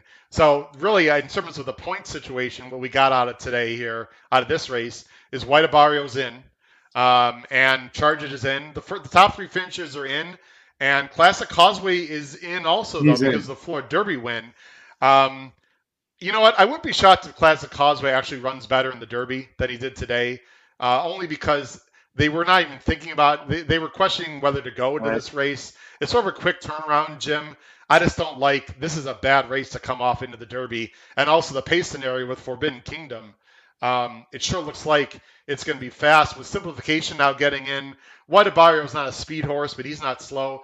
The Derby right now sure sets up like there's going to be plenty of early speed, Kyle, as of right now. Hundred percent. I mean, and you add epicenter into that mix as well, and you know you got that's a three way at least right there. So definitely a lot of early pace. I think sets up for the Derby, which could make it really interesting to see, you know, well, you know, who's going to prepare for the Derby. You know, if simplification, if they look those two races and then they look at this one where he goes off the lead and kind of doesn't have enough at the end, do they, you know, start training more towards you know a middle pack or something like that? So I Yeah. think a lot of this could be very interesting, especially with epicenter and Forbidden Kingdom being added to the mix. Again, if you're watching live, that's Kyle Roscoe right below on screen there. Jim Pilares, thanks for joining us here on episode 125, the second ever live show. Tell us what you think of this format. Do you enjoy the show? Again, we can't show the actual video live due to uh, copyright issues and whatnot, but we're reacting to it live as we see it. Of course, you're seeing it a few seconds ahead. I'm enjoying the hell out of myself. I can tell you that. Hope you guys are enjoying it. Please comment down below the video player how you think of this format. If you're enjoying the show, what changes you'd like to see. I'm certainly open uh, to comments. We have about 21 minutes to the Arkansas Derby, so let's make our final comments here on the Florida Derby. I'm gonna I'm gonna frame it this way, and I'm gonna go to Jim first. Jim, if Charge It goes to the Kentucky Derby, which I'm assuming they will, what odds do you think it'll be, and what chance do you give him as of this very moment? I think the odds will be long. I think the odds will be 20 to 1 plus. Um, the horse is green, young, and experienced. Um, I don't think I would like to bet the horse in the Derby. I think it's too soon. I think it's too big of a field. Um, it- the- couldn't make the front in this field. Um, got out with fourth or fifth. Did get a great experience. Um, mile and a quarter, 20 horse field. Good horses that are going to be in the front. Um, if Charge It goes and draws money, won't be any of mine. Uh, Kyle, thoughts on Charge It going forward? See, I think, um, and no disrespect to Jim at all, I No. think it's actually going to be used as a as the opposite. I think they're going to see him as green in this race, and this experience is going to kind of help him towards the Kentucky Derby. I think he's going to sit maybe, you know, maybe he doesn't go for the lead, maybe he sits a middle trick like he kind of did here and that type of thing, especially with the pace, like I said before. I think he's probably going to be about five to one, six to one. I would say somewhere about there. I think the hype train is still going to go. What in the Derby? No, no way. No, you got to. You must be still smoking some of that ganja from college or something, Cal. You are absolutely crazy. Six to I one. mean, no way. to 20 to 1, yeah. No, I well, I'll I'll let you finish. Kyle, go No, ahead. Sorry. I mean, I don't think I just don't think he's going to be uh, like uh, as high as some people think he is. I think I mean, granted, you know, obviously Forbidden Kingdom and stuff like that, but I'm um, taking to take a lot of that early money or that a lot of that money, but I don't I don't see him being higher than fifteen to one. Like I said, six to one might be a little low, and I mean that might just be my you know my So- overestimation, but my first thought, and then we're going to talk about the Arkansas Derby. I promise everyone. Uh, my first thought is I need to see the number. I need to see what the Beyer number is. I think that was a decent race. I'm going to say it's somewhere in the mid 90s. It didn't blow me away. They were. I wouldn't say they were flying home. I mean, yeah, I, I don't think it's going to be a number that's going to blow me away. I will say this, even though there's three more Derby preps next week, I think Charge It is going to be the wise guy horse of the Derby. I think Really? he's going to be around 12. I, I agree with Kyle. I think he's going to be around Wow. not 6 to 1. I think Jimmy's going to be about 12, 15 to 1, somewhere in there. He's got a long stride. I'm not saying I love him on top. This is the kind of horse I think I'd really like to use underneath, for sure, based on what I saw. The education this horse got, I mean, how many lengths is that education worth? I don't know. If he works well, Jim and Kyle, if he works well at Churchill and looks good, I think he's going to be one of the wise guy horses of the Derby. Uh, tell me what you guys think. Uh, comment, uh, you know, below the video player. Comment in the live chat. Where do you see Charger going forward? I will also say, and then we'll get in the Arkansas Derby right now. I love, love Charge It in the Belmont. I think he's going to run the Derby. I think he'll do what he'll do. I don't think he'll win. He'll probably, you know, run respectively, respectfully. I think Pletcher is going to give him time off, and the way he runs with the tactical speed and the stride. I, I'm going to say it right now. If I could put a future bet in the in the Belmont, I'd love Charge in the Belmont. Uh, thoughts, guys, on maybe that, and then we'll get on. Jim, maybe a Belmont type horse. Yeah, I like the Belmont a lot better than the Derby. The Derby's only five weeks away, and for a green horse that kind of bounced around in a 20 horse field against much much better quality than he's going to face today, just not my cup of tea. Charles thinks he might skip the Derby and go to the pre. That wouldn't surprise me either. But Kyle, I mean, when you qualify for the Derby and you're a Pletcher horse, I, I I've had a hard time believing the connections are going to skip the Derby for the Preakness. But Charles might be right. I don't know. No, I mean, and you know, it's the thing where if you know, it's that that not only with the talent of the horse, but it's just the esteem around the Derby and stuff like that. And you want, you know, if you want to have that horse in the Derby, and especially qualifying for it, do you know, do they have enough to, you Yeah. know, shy away from the Derby and move it into the Preakness, whether it's you know the correct um, look at it or not. Absolutely. By the way, the viewership is growing as we're talking. Thank you very much for joining the show. I'm doing a few switches on the screen. We're, let's talk about the Arkansas Derby, guys. The Arkansas Derby is up next. I saw about 17, 18 minutes of post. It is a fascinating race, guys, for a lot of reasons. Uh, you've got a filly in the race. You've got some other nice horses. I wouldn't say it's the strongest rendition of the Arkansas Derby, but it's very interesting. So let's get into it right now, guys, as I go ahead and put the banner on the screen. Let me take this banner off. Let's put our our picks on the screen here right now. There we go for race 12, the Arkansas Derby, and then I will go ahead and bring on the Equibase uh, entries. Here we go, guys. All right, here we go, everyone. The last race we're going to be showing live here on today's show. It is the Arkansas Derby. It's grade one, Oaklawn Park. Look at this purse $1.25 million. Of course, it's restricted for three year olds. They're going a mile and eighth. There's the field. It is a nine horse field. Uh, by the way, BetUS on the right side. I've got a promotion with BetUS also. Check it out below the screen if you want to uh, get a, a nice promo with BetUS. The morning line favorite is the filly for D. Wayne Lukas, uh, Secret Oath. Uh, I'm going to let Jim go first here. Jim, we can see your picks on the screen. Yeah. You are going with a horse formerly trained by Baffert, now in the Tim Yakteen barn with blinkers off, Doppelganger. Yeah, again, uh, maybe repeating wrongly what I said earlier, but I think Doppelganger is coming here with intention. The only reason they're bringing the horse to the Derby is because he does not have any Derby points. They need to run first or second. Uh, former Baffert horse. They are sharpening the horse, getting ready for it. Uh, a couple works ago, they went six furlongs at 110. That is a fast workout. Came back, they did it in a minute. The horse has been chasing fantastic horses on the West Coast. Um, he was actually favored against Forbidden Kingdom and Pinehurst two starts back. Um, ran a very, very respectable fourth. Um, the race is a lot better than it looked because the race was very speed favoring. He was trying to come off of the pace and was in a blanket finish for second.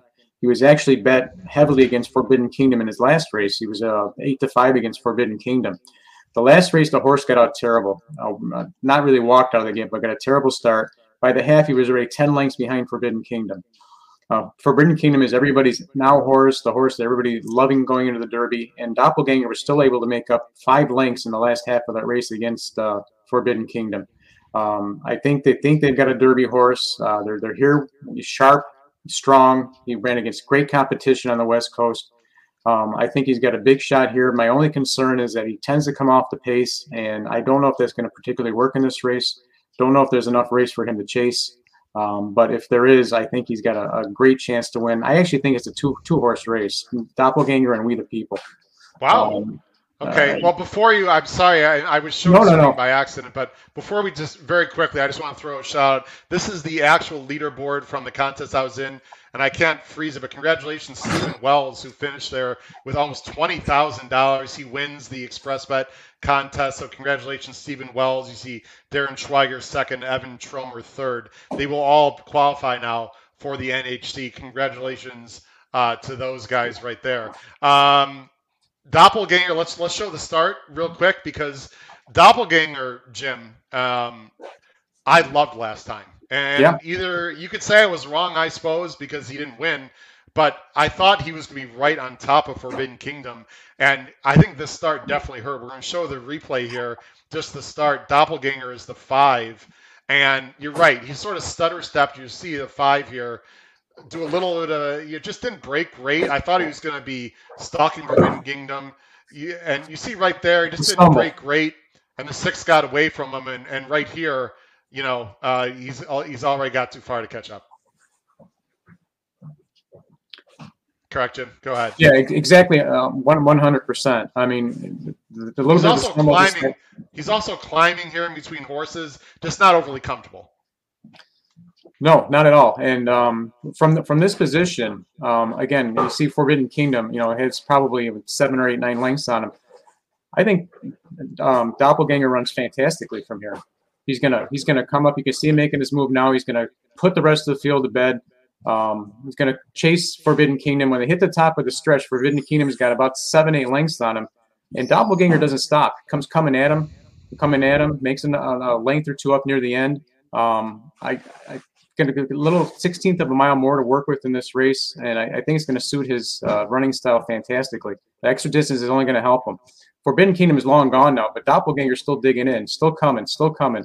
Uh, making you know making a little bit of ground up, a little bit of ground up here, coming, coming, coming. I actually thought he was going to make up more ground. I got to be honest. I, Forbidden Kingdom was fantastic. Well, right there, now, he pulls up on him. You can see well, about for sure. Yards, took a peek behind him and said, "Okay, I'm, well, I'm five or six lengths clear of third." Yeah, and, um, but he was never getting. He was never. No, no, never getting. But I think ever. he made a he made up four or five lengths on, on, a, on a horse that you know yeah. is probably going to be the favorite in the Derby. Um, losing at Forbidden Kingdom, Pinehurst, I think is there's no shame in that. Uh, got a double Beyer top, um, double tire pop, as Matt Bernier always states, is an indication of a, a future forward move. Uh, training sharp. I think he's been running against better competition. California horses, Baffert in particular, I still consider this a Baffert horse, are very successful at the Arkansas Derby. I think he's got a very, very big chance there. Uh, the blinker's off. From what I understand, Baffert was planning on doing this all along. Listen, Tim Yakteen is not going to make a big equipment change like out of nowhere in a huge race without consulting Baffert. And Yakteen used to work for Baffert.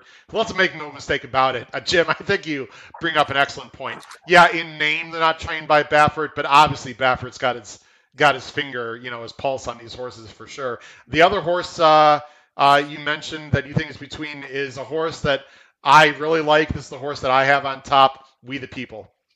Yeah, We the People was only flattered yesterday when a horse named Ruggs, who ran fourth in his last race, very impressive. Uh, beat a two to five horse.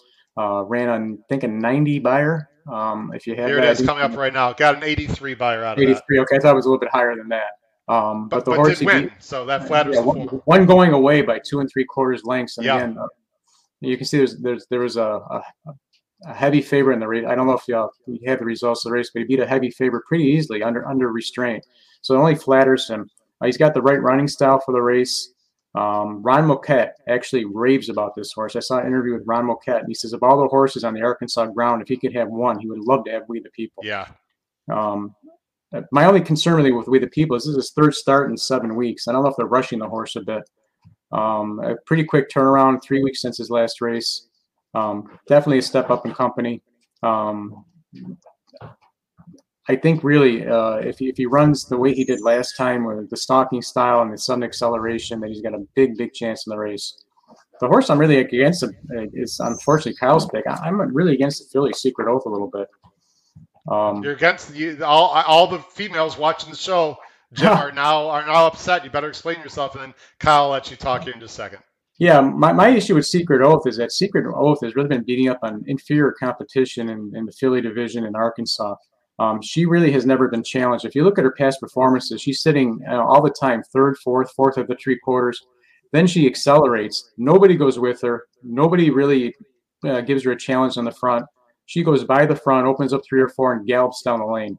In this particular race, if she's going to try to accelerate, she's going to have a horse like Doppelganger going with her. She's going to run into resistance at the front that she's never had before. A horse like maybe We the People, Cyberknife that might be on the front. So she's going to actually not clear as easily as she has. She's going to have other horses chasing her. She's never had that type of situation before. Um, I think the past performances are a little bit dressed up, and I, I, I really am against her in this position. I think the way to make money in this race is that Hope Secret Oath doesn't hit the ticket. Well, I, and, and Kyle, we're going to come, to you next. I don't know if you guys can see. Of course, everyone at home, you could probably look on your phone or elsewhere six to five on Secret Oath. I mean, we've been talking about this all week. How everyone loves the filly and loves the story, Kyle. How you got the girl against the boys, blah blah blah. Um, Matt Bernier, I thought, Kyle, I'm going to let you you know uh, talk here. Matt Bernier, I thought, brought a, a great point up on his show, Jim, um, on the money, where he said if there was not an F next to Secret Oath's name and there was a, a G or a C, meaning if the horse was you know a boy, not a girl, you know, why should that really change anyone's opinion? You could say that she's been facing weaker, but Kyle, by the pure numbers, she's just as fast, if not faster, than anyone in this race. That is correct. Yeah, exactly. And then, like, I mean, it, like you said, I mean, it's the story. It's everyone here. Everyone heard about this horse. Everyone knows about this horse. So the story definitely, I think, plays into the odds itself. And yeah, I said, I, I don't know if I told this to you throughout the week. My value line was two to one. She's going to go off at six to five. I, I don't know if I can play that by any means, especially on the win end. No. So.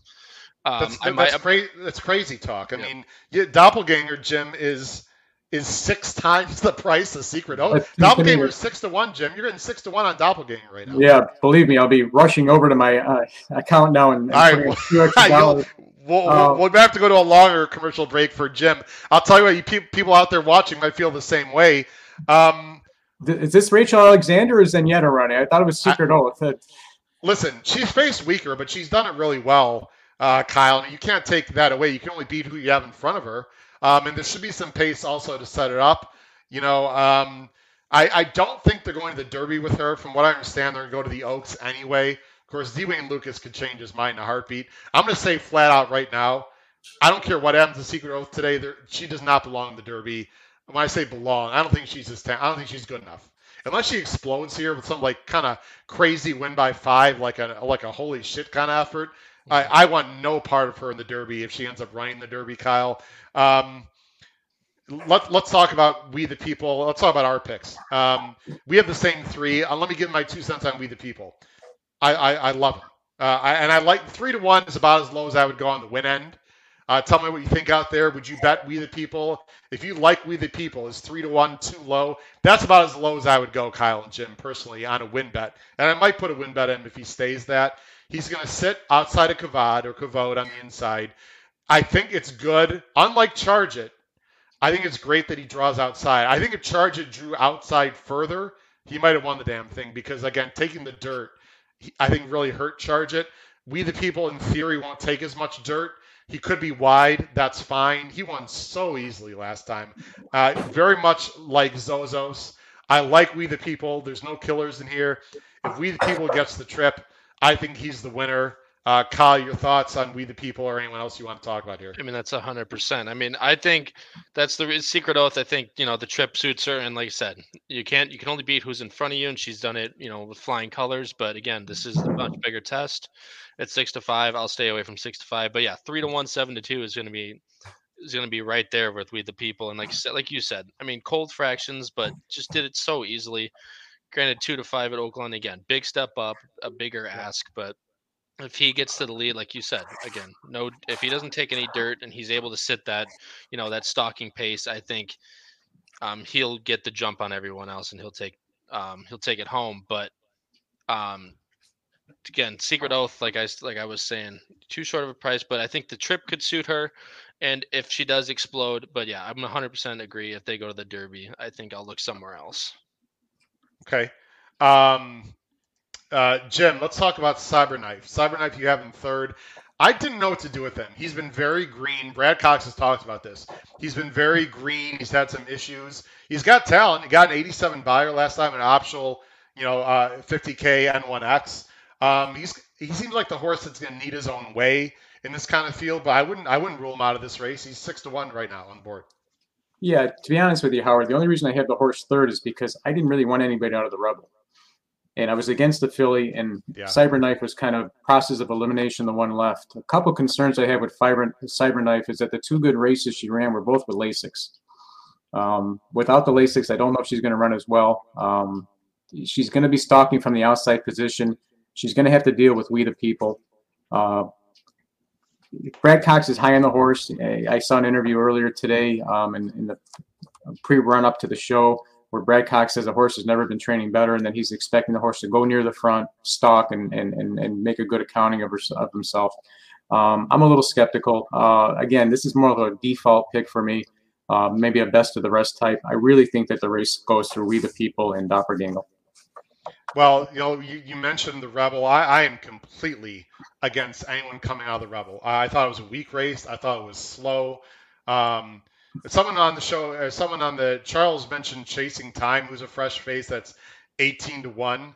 Um, so Charles, good luck with Chasing Time. I don't love him, but listen, I wouldn't blame. I will make one comment about Chasing Time if I can, Howard. Um, the yeah, connectors with Chasing Time said that the horse does not like mud. Um, doesn't like mud being thrown at him. He was a little bit in the second flight last time. Even though the track shows fast in the Rebel, they had a tremendous downpour about 15 minutes before the race started. Uh, you can see if you watch the replay that the, the track is more, to me, it was more yeah. sloppy, muddy than, yeah, than fast. Um, when Chasing Time ran three starts back in the mud, also had the same issue where he didn't like the kickback. Um, they think that the horse will run better on a fast track. I don't think the horse classes up, but maybe to run third or fourth in the tries and supers and spice the price up a little bit. The odds, the live odds are actually higher than the horse's true odds. This is one of those micro share horses um, where you've got hundreds of owners that own, you know, a hundred bucks worth of the horse, and they all put, put money to win on the horse. So the horse might be 18 to 1 in the win pool, but still might be 30, 40 to 1 in the trifecta pool for third and fourth. So you might still get some value underneath.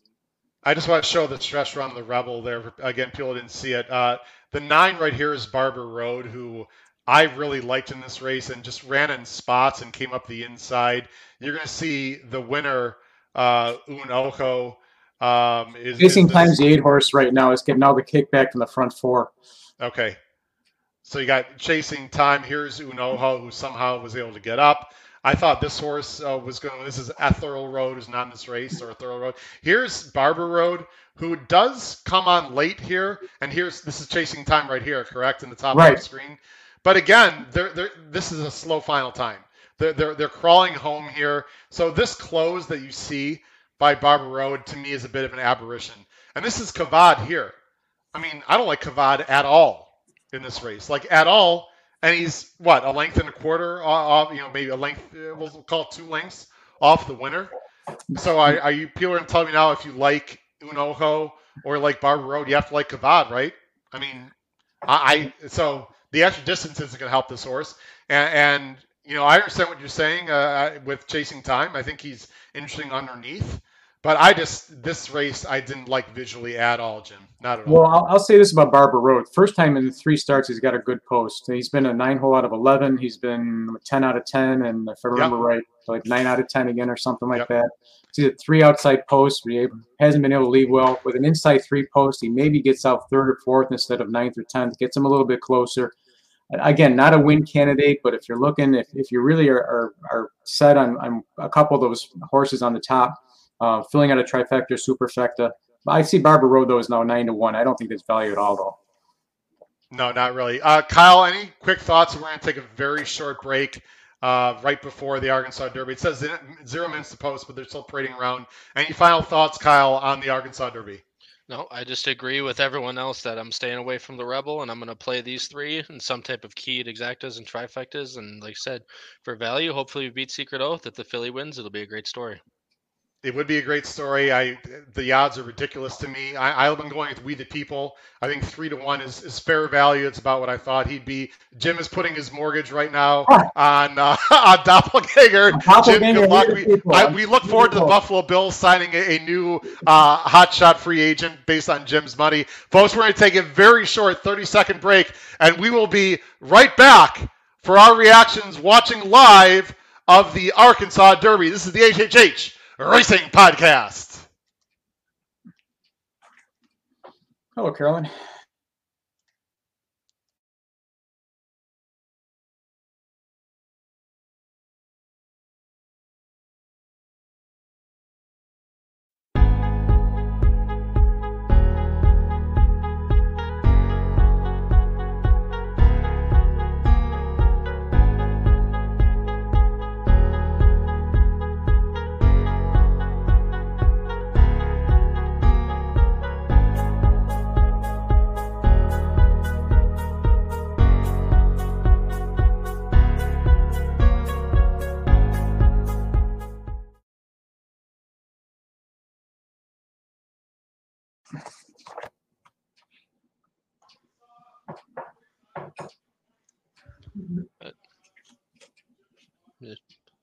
Microphone. Sorry, my, my microphone's off. I apologize. Yeah. Sorry, HHH Racing Podcast. I'm here with Kyle Roscoe and Jim Pilars. They are loading in the gates for the Arkansas Derby 1.25 million.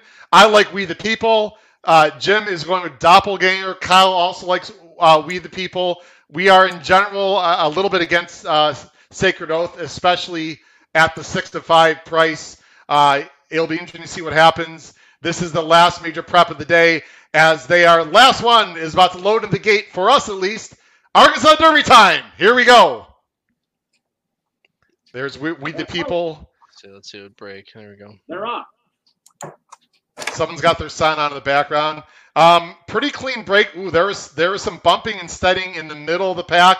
Cyberknife got off well. You have Cavo. They are five across the track. Yep. This looks to be a very fast pace. We the people is going to try to tuck in and will do so uh, somewhat. He's still got sort of drifted out. Uh, Kavad is in the lead. Doppelganger Jim up close with the blinkers off in third in a comfortable spot, but they went fast early, Jim. Yeah, I think he's too close to the front. I don't like that move at all. I don't like the fact that he was part of that early pace around the first turn, and I just hope it doesn't bite him in the end. Uh, we haven't seen the first. I don't see a first quarter time. Flat. Twenty-two yet. Oh, they are they are flat. flying. Um, this would help the closers in theory. This would help uh, the filly. Uh, Doppelganger uh, is running fine. About early move from Cyberknife is splitting and making an early move here. Um, but he, he got through, but he used some energy. You got to love where Doppelganger is right now, by the way, Jim. Seven to one, sitting pretty on the outside. A lot of the other horses are sort of clumped up in behind. Doppelganger all done, backing up. Yeah, and here comes Secret Oath is coming from all the way and back and absolutely flying right now. It's Cyberknife and Kavad. Uh, I, it's going to be. It looks like it's either Cyberknife or Secret Oath as they go to the top of the stretch. Is it Cyberknife? Is it the Filly Secret Oath? Cyberknife takes the lead. Uh, it looks like the three is trying to get through. Can't get, get quite get through. And Cyberknife is still holding on. The Filly is trying her hardest. I don't think she's going to be getting there. She keeps nope. lugging in. It's Cyberknife. Secret Oath. Cyberknife. Nope. Secret Oath. Here comes Barber Road. Cyberknife wins the Arkansas Derby at, I believe, around 8 to 1. The Filly ran well for second. The final time uh, is 150 and 2. Barber Road very nice win on the gallop out, but that doesn't matter. Cyberknife for Brad Cox takes the Arkansas Derby. Quick thoughts, Jim. I was really disappointed with the tactics taken by Doppelganger. I thought Doppelganger should have been where Secret Oath was. Uh, that's been his running style in the past. He's not a front runner. Um, it's unusual. It's one of the few Baffert horses that doesn't get out of the gate well in front, front usually front runs. Um, I thought the race was really lost at the start when she was part of that early three four wide first turn heavy pace. Um, I was a little bit disappointed in We the People. Um, I thought We the People backed off appropriately, was sitting fourth, but had every reason to, to run better than he did. Um, by the way, um, my inbox is getting flooded with people that want to book my bets for some reason. I don't know why that's happening. um, I, I, I, will say off the start, this is extremely disappointing for me. Uh, that does not help my uh, uh, bet for the uh, for the podcast people. It was I had that I had him as a B. It was the only horse that I thought could win that I didn't have as an A. Um, so and and Garhold didn't win, so hugely disappointing for the podcast pool. Although we did it at the pick four. Um, Kyle, we the people. Uh, uh, this just tells you what experience is, right? I mean, I don't regret. I don't regret my decisions. I, I go with what I go with. I'm right plenty of times. I'm wrong plenty of times. That's fine. Last week we hit for Crown Pride with 16 to one on the live show. That gave a lot of people a lot of money. Um, you're going to be wrong in this game more than you're right. Um, we the people was why he tried to tuck in, and he did. But uh, I guess the pace was too fast, or uh, I um, just too much too soon. I don't know. The big thing on the far turn, I'm not sure if anyone saw. Um, we uh, Doppelganger actually backed up into We the People and which did him uh, granted he wasn't exactly you know flying late but it did him definitely didn't do him any service. So and he was yeah of doppelganger backing up after being wide it def it infringed mostly on we the people so that could be seen as well but like i said not coming from the back. A brilliant a brilliant mid-race move by Flo. Oh just splitting horses at the oh. top of the far turn. Just and that's on. on I mean, that's just one of them the race, and it's plain. I, I, was just gonna say. I mean, that that move rarely works well, Kyle, especially going a mile and eighth. Mm-hmm. I mean, it was an aggressive move. Um, I'll have to see. Uh, i think he was up close at the start too. I or maybe no, I'll, maybe it's further back. I'll have to I'll have to go back and look. But uh, that middle move was uh, uh was unbelievable. By the way, Sire Gun Runner. Hello. Right. Um, all that greenness that he showed before, that's what turned me off. I mean, I, I had him as a B. I mean, I thought he could win. Um, all the greenness sort of turned me off. That middle move for Flo to get into the flow, pun intended, um, was outstanding. And the fact that he was able to sustain his bid, uh, I am very impressed with um, Cyberknife. Um, the final time, this track has been pretty quick. Again, this this feels very Florida Derby Florida Derby, Florida Derby ish to me. I'm not. Listen, it was a nice win. I'm not blown away. Am I being too harsh, Jim? No, not at all. Um, especially when you consider the early fractions. You know, the final time, you know, off of it with 22 flat first quarter. Um, the, the, way the track's been playing today, uh, I thought that the final time I actually been watching the replay a little bit over my shoulder. Um, what surprised me a little bit too is that the first three got away from the rest of the field too. Um, there's quite a gap to fourth and fifth place. So that doesn't really speak much of the also rans. Uh, not a, Snook Slayer, not a big fan of. Well, give him an Ojo break. He's got one eye. I mean, come on. I mean, Patch ran well in the Derby. I mean, Uno was going to the Derby, everyone. So if you like the one-eyed wonder, I bet. Listen, we didn't like anyone. You know, nothing really surprised me in this race. With, with a few respects. Number one, I didn't like anyone out of the Rebel. Barber Road does what he does. I mean, I, I, guess if people don't like him in the Derby because it's longer and they like, I don't. He might be like a filler for fourth. I, I don't like Barber Road going forward. Um, uh, Secret Oath ran perfectly fine. I, she made a huge middle move. If she's facing filly, she wins that by three or four or five. I mean, for sure. It, this is a different ball game. But she ran perfectly well, and she did come wide. I mean, so there are any haters that thought she couldn't run with these horses or or couldn't belong you know, she just picked up a what twenty percent. She just picked up a two hundred fifty thousand dollars there in that race, a quarter million she picked up for finishing second. Um, so she certainly ran well. I mean, hard for him to throw shade. Cyberknife just did something he's never done. I mean, he ran huge. He was more professional. Um, I don't think this time is going to be anything special because they just didn't come home real fast. Uh, again, we'll have to watch the replay when it comes up. And if you guys tell me when the replay comes up, let me know. I, I just um, watched replay, Howard, on, on TV. And interesting about Doppelganger. Doppelganger dropped back to eighth or ninth at the top of the stretch, regenerated, and she ran fourth, closing. Really? Yeah. So yeah, what, I mean, what the what the fuck was he doing up close to a twenty? I have no idea. I, I thought. I mean, I, I'm not one to criticize jockeys, but I, I didn't understand the tactics. I didn't like the ride. Uh, the horse looked absolutely cooked at the top of the stretch. And I just watched the stretch run again. Horse dropped back to seventh, eighth, maybe maybe even ninth at the top of the stretch, re-engaged, and, and actually was closing well to run fourth. Really? Okay, so I'm, I'm anxious to. Actually, we're not going to show the replay on the show here, but um, are you telling me that he's still sneaky interesting for? Actually, he can't get not, in the Derby. Uh, enough points. He's not getting enough points. What he had? He had uh, like 15ish coming into this. Or no, nothing. It was a Baffert horse. Oh, I'm. What a shame! A former Baffert horse not getting in the Derby. Hold on a second. Hold on. I got. Uh, I'm. I'm. sorry, Jim. That's no shade towards you. I'm just no, not, not uh, at all. I think my actions speak louder than any particular words. Um, that was Johnny V, right? Yeah. He was on Doppelgate. That, You know, the weird thing is blinkers off usually means he would be a little bit further off the pace. I mean, if he got a more patient ride, I, it's hard to say he would have won because he just didn't run very well. He ran in spots. It was a, it was a weird effort. It was a weird effort, and I think if he's running alongside Secret Oath early in the race, they come together, and that might have been a little bit more interesting then. The exacta pays uh, 58 for a dollar. 50 cent try, juicy, 114 for 50 cents. It comes 836. Like you said, the four uh, doppelganger finishes fourth. I'll have to watch. Again, we're not going to watch on on this show, but we'll have to uh, see that again. Uh, Kyle, as we're going to go ahead and wrap up uh, the show here. Um, again, we appreciate everyone joining us. It was a fascinating day. Really enjoyed it. Final thoughts on the Arkansas Derby. Where do you see Cyberknife in the Kentucky Derby, Kyle, in terms of his odds and his prospects?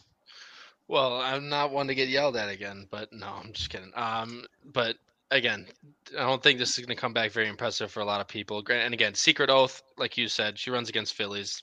She wins by you know by five, and that's nothing against the Filly class. But I think she'll go to the Oaks and she'll do perfectly fine there.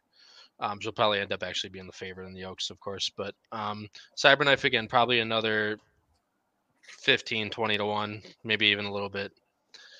I, probably, I would probably say about 15 to one again the Derby. By the way, someone H Midi commented, "What about Florent Geroux?" We, we just talked about Florent Geroux. It was Mhm. an unbelievable ride. He's a great rider.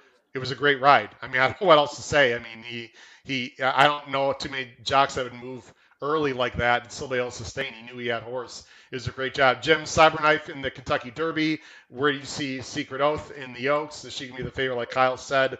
Any other thoughts? Cyberknife in the Derby, I think, will be a longer price, and I think uh, it will be an also ran. Um, won't have any of my money. Filler, Wow. You know, bottom 10. I, I really didn't see anything that I was exciting. I, I don't think I saw a horse today that I have any interest in betting for first or second in the Derby, and that includes White Abarrio. Um, I, I think, you know, if you look at the epicenters, you know, you, you look at the Forbidden Kingdoms, you look at the horses that are going to be running next weekend in Louisiana. Uh, Zandon hasn't run yet. I, there, there's so many other horses that interest me much more than anything I saw today. Oops, uh, it's not the screen I wanted. Yeah, I just listen. It, it, this has nothing to do with me being incorrect on these Derby preps. I mean, the horses I thought would win didn't. That's fine. I, I can accept that. I had plenty of other nice scores today, so that that's fine. Um, I don't know. I, I, I like to look at how they finish, and both paces. Well, actually, the Arkansas Derby was definitely faster early. I mean, that was a very fast time early. So, um, but you know, the horses, Cyberknife came from behind. Um, Secret Oath came from behind. So I don't think anyone. I'm just thinking that was up close was a factor. So, you know, the race sort of fell apart. Um, the final time didn't blow me away. I think it's going to be a similar Beyer to we saw the Florida Derby, somewhere in the you know mid 90s, low 90s. I, I don't think we saw the Kentucky Derby winner today, guys. I just No. I, I don't think we saw it. I'm much more impressed with Epicenter right now. I think I'm going to be more impressed with Forbidden Kingdom, possibly a Zandon or Smile Happy. I think we saw horses that are nice today, but more fillers. That's my opinion. Uh, we're going to wrap up the show, guys. I'll leave you guys on. As you saw at the bottom of the screen, next time we uh, are on, uh, we might have a show next Wednesday here on the HHH Racing Podcast, but for sure, next Thursday, 8 p.m. Eastern, uh, to cover the late pick five at NYRA and the Wood Memorial. Andy Serling is going to be with us 8 o'clock Eastern on Thursday. Uh, I want to thank everyone for joining the show. We had great viewership again. Any comments about the show, positive, negatives, things you'd like to see, please make sure you comment down below the video player. Make sure you uh, hit that subscribe button, smash the like button, and the notification bell. I look forward to seeing um, everyone next Thursday. And perhaps if you want, folks, we'll keep doing live shows, but I need to hear from you. Do you want to keep seeing live shows? Do you like this idea? Uh, please let me know or email me, hkravetshorse at gmail.com. For Kyle Roscoe and Jim Pilars, this has been Howard Kravets of the HHH Racing Podcast. I hope you enjoyed the coverage today of the Florida Derby and the Arkansas Derby. Enjoy the rest of your weekend, everyone. Take care. Good night.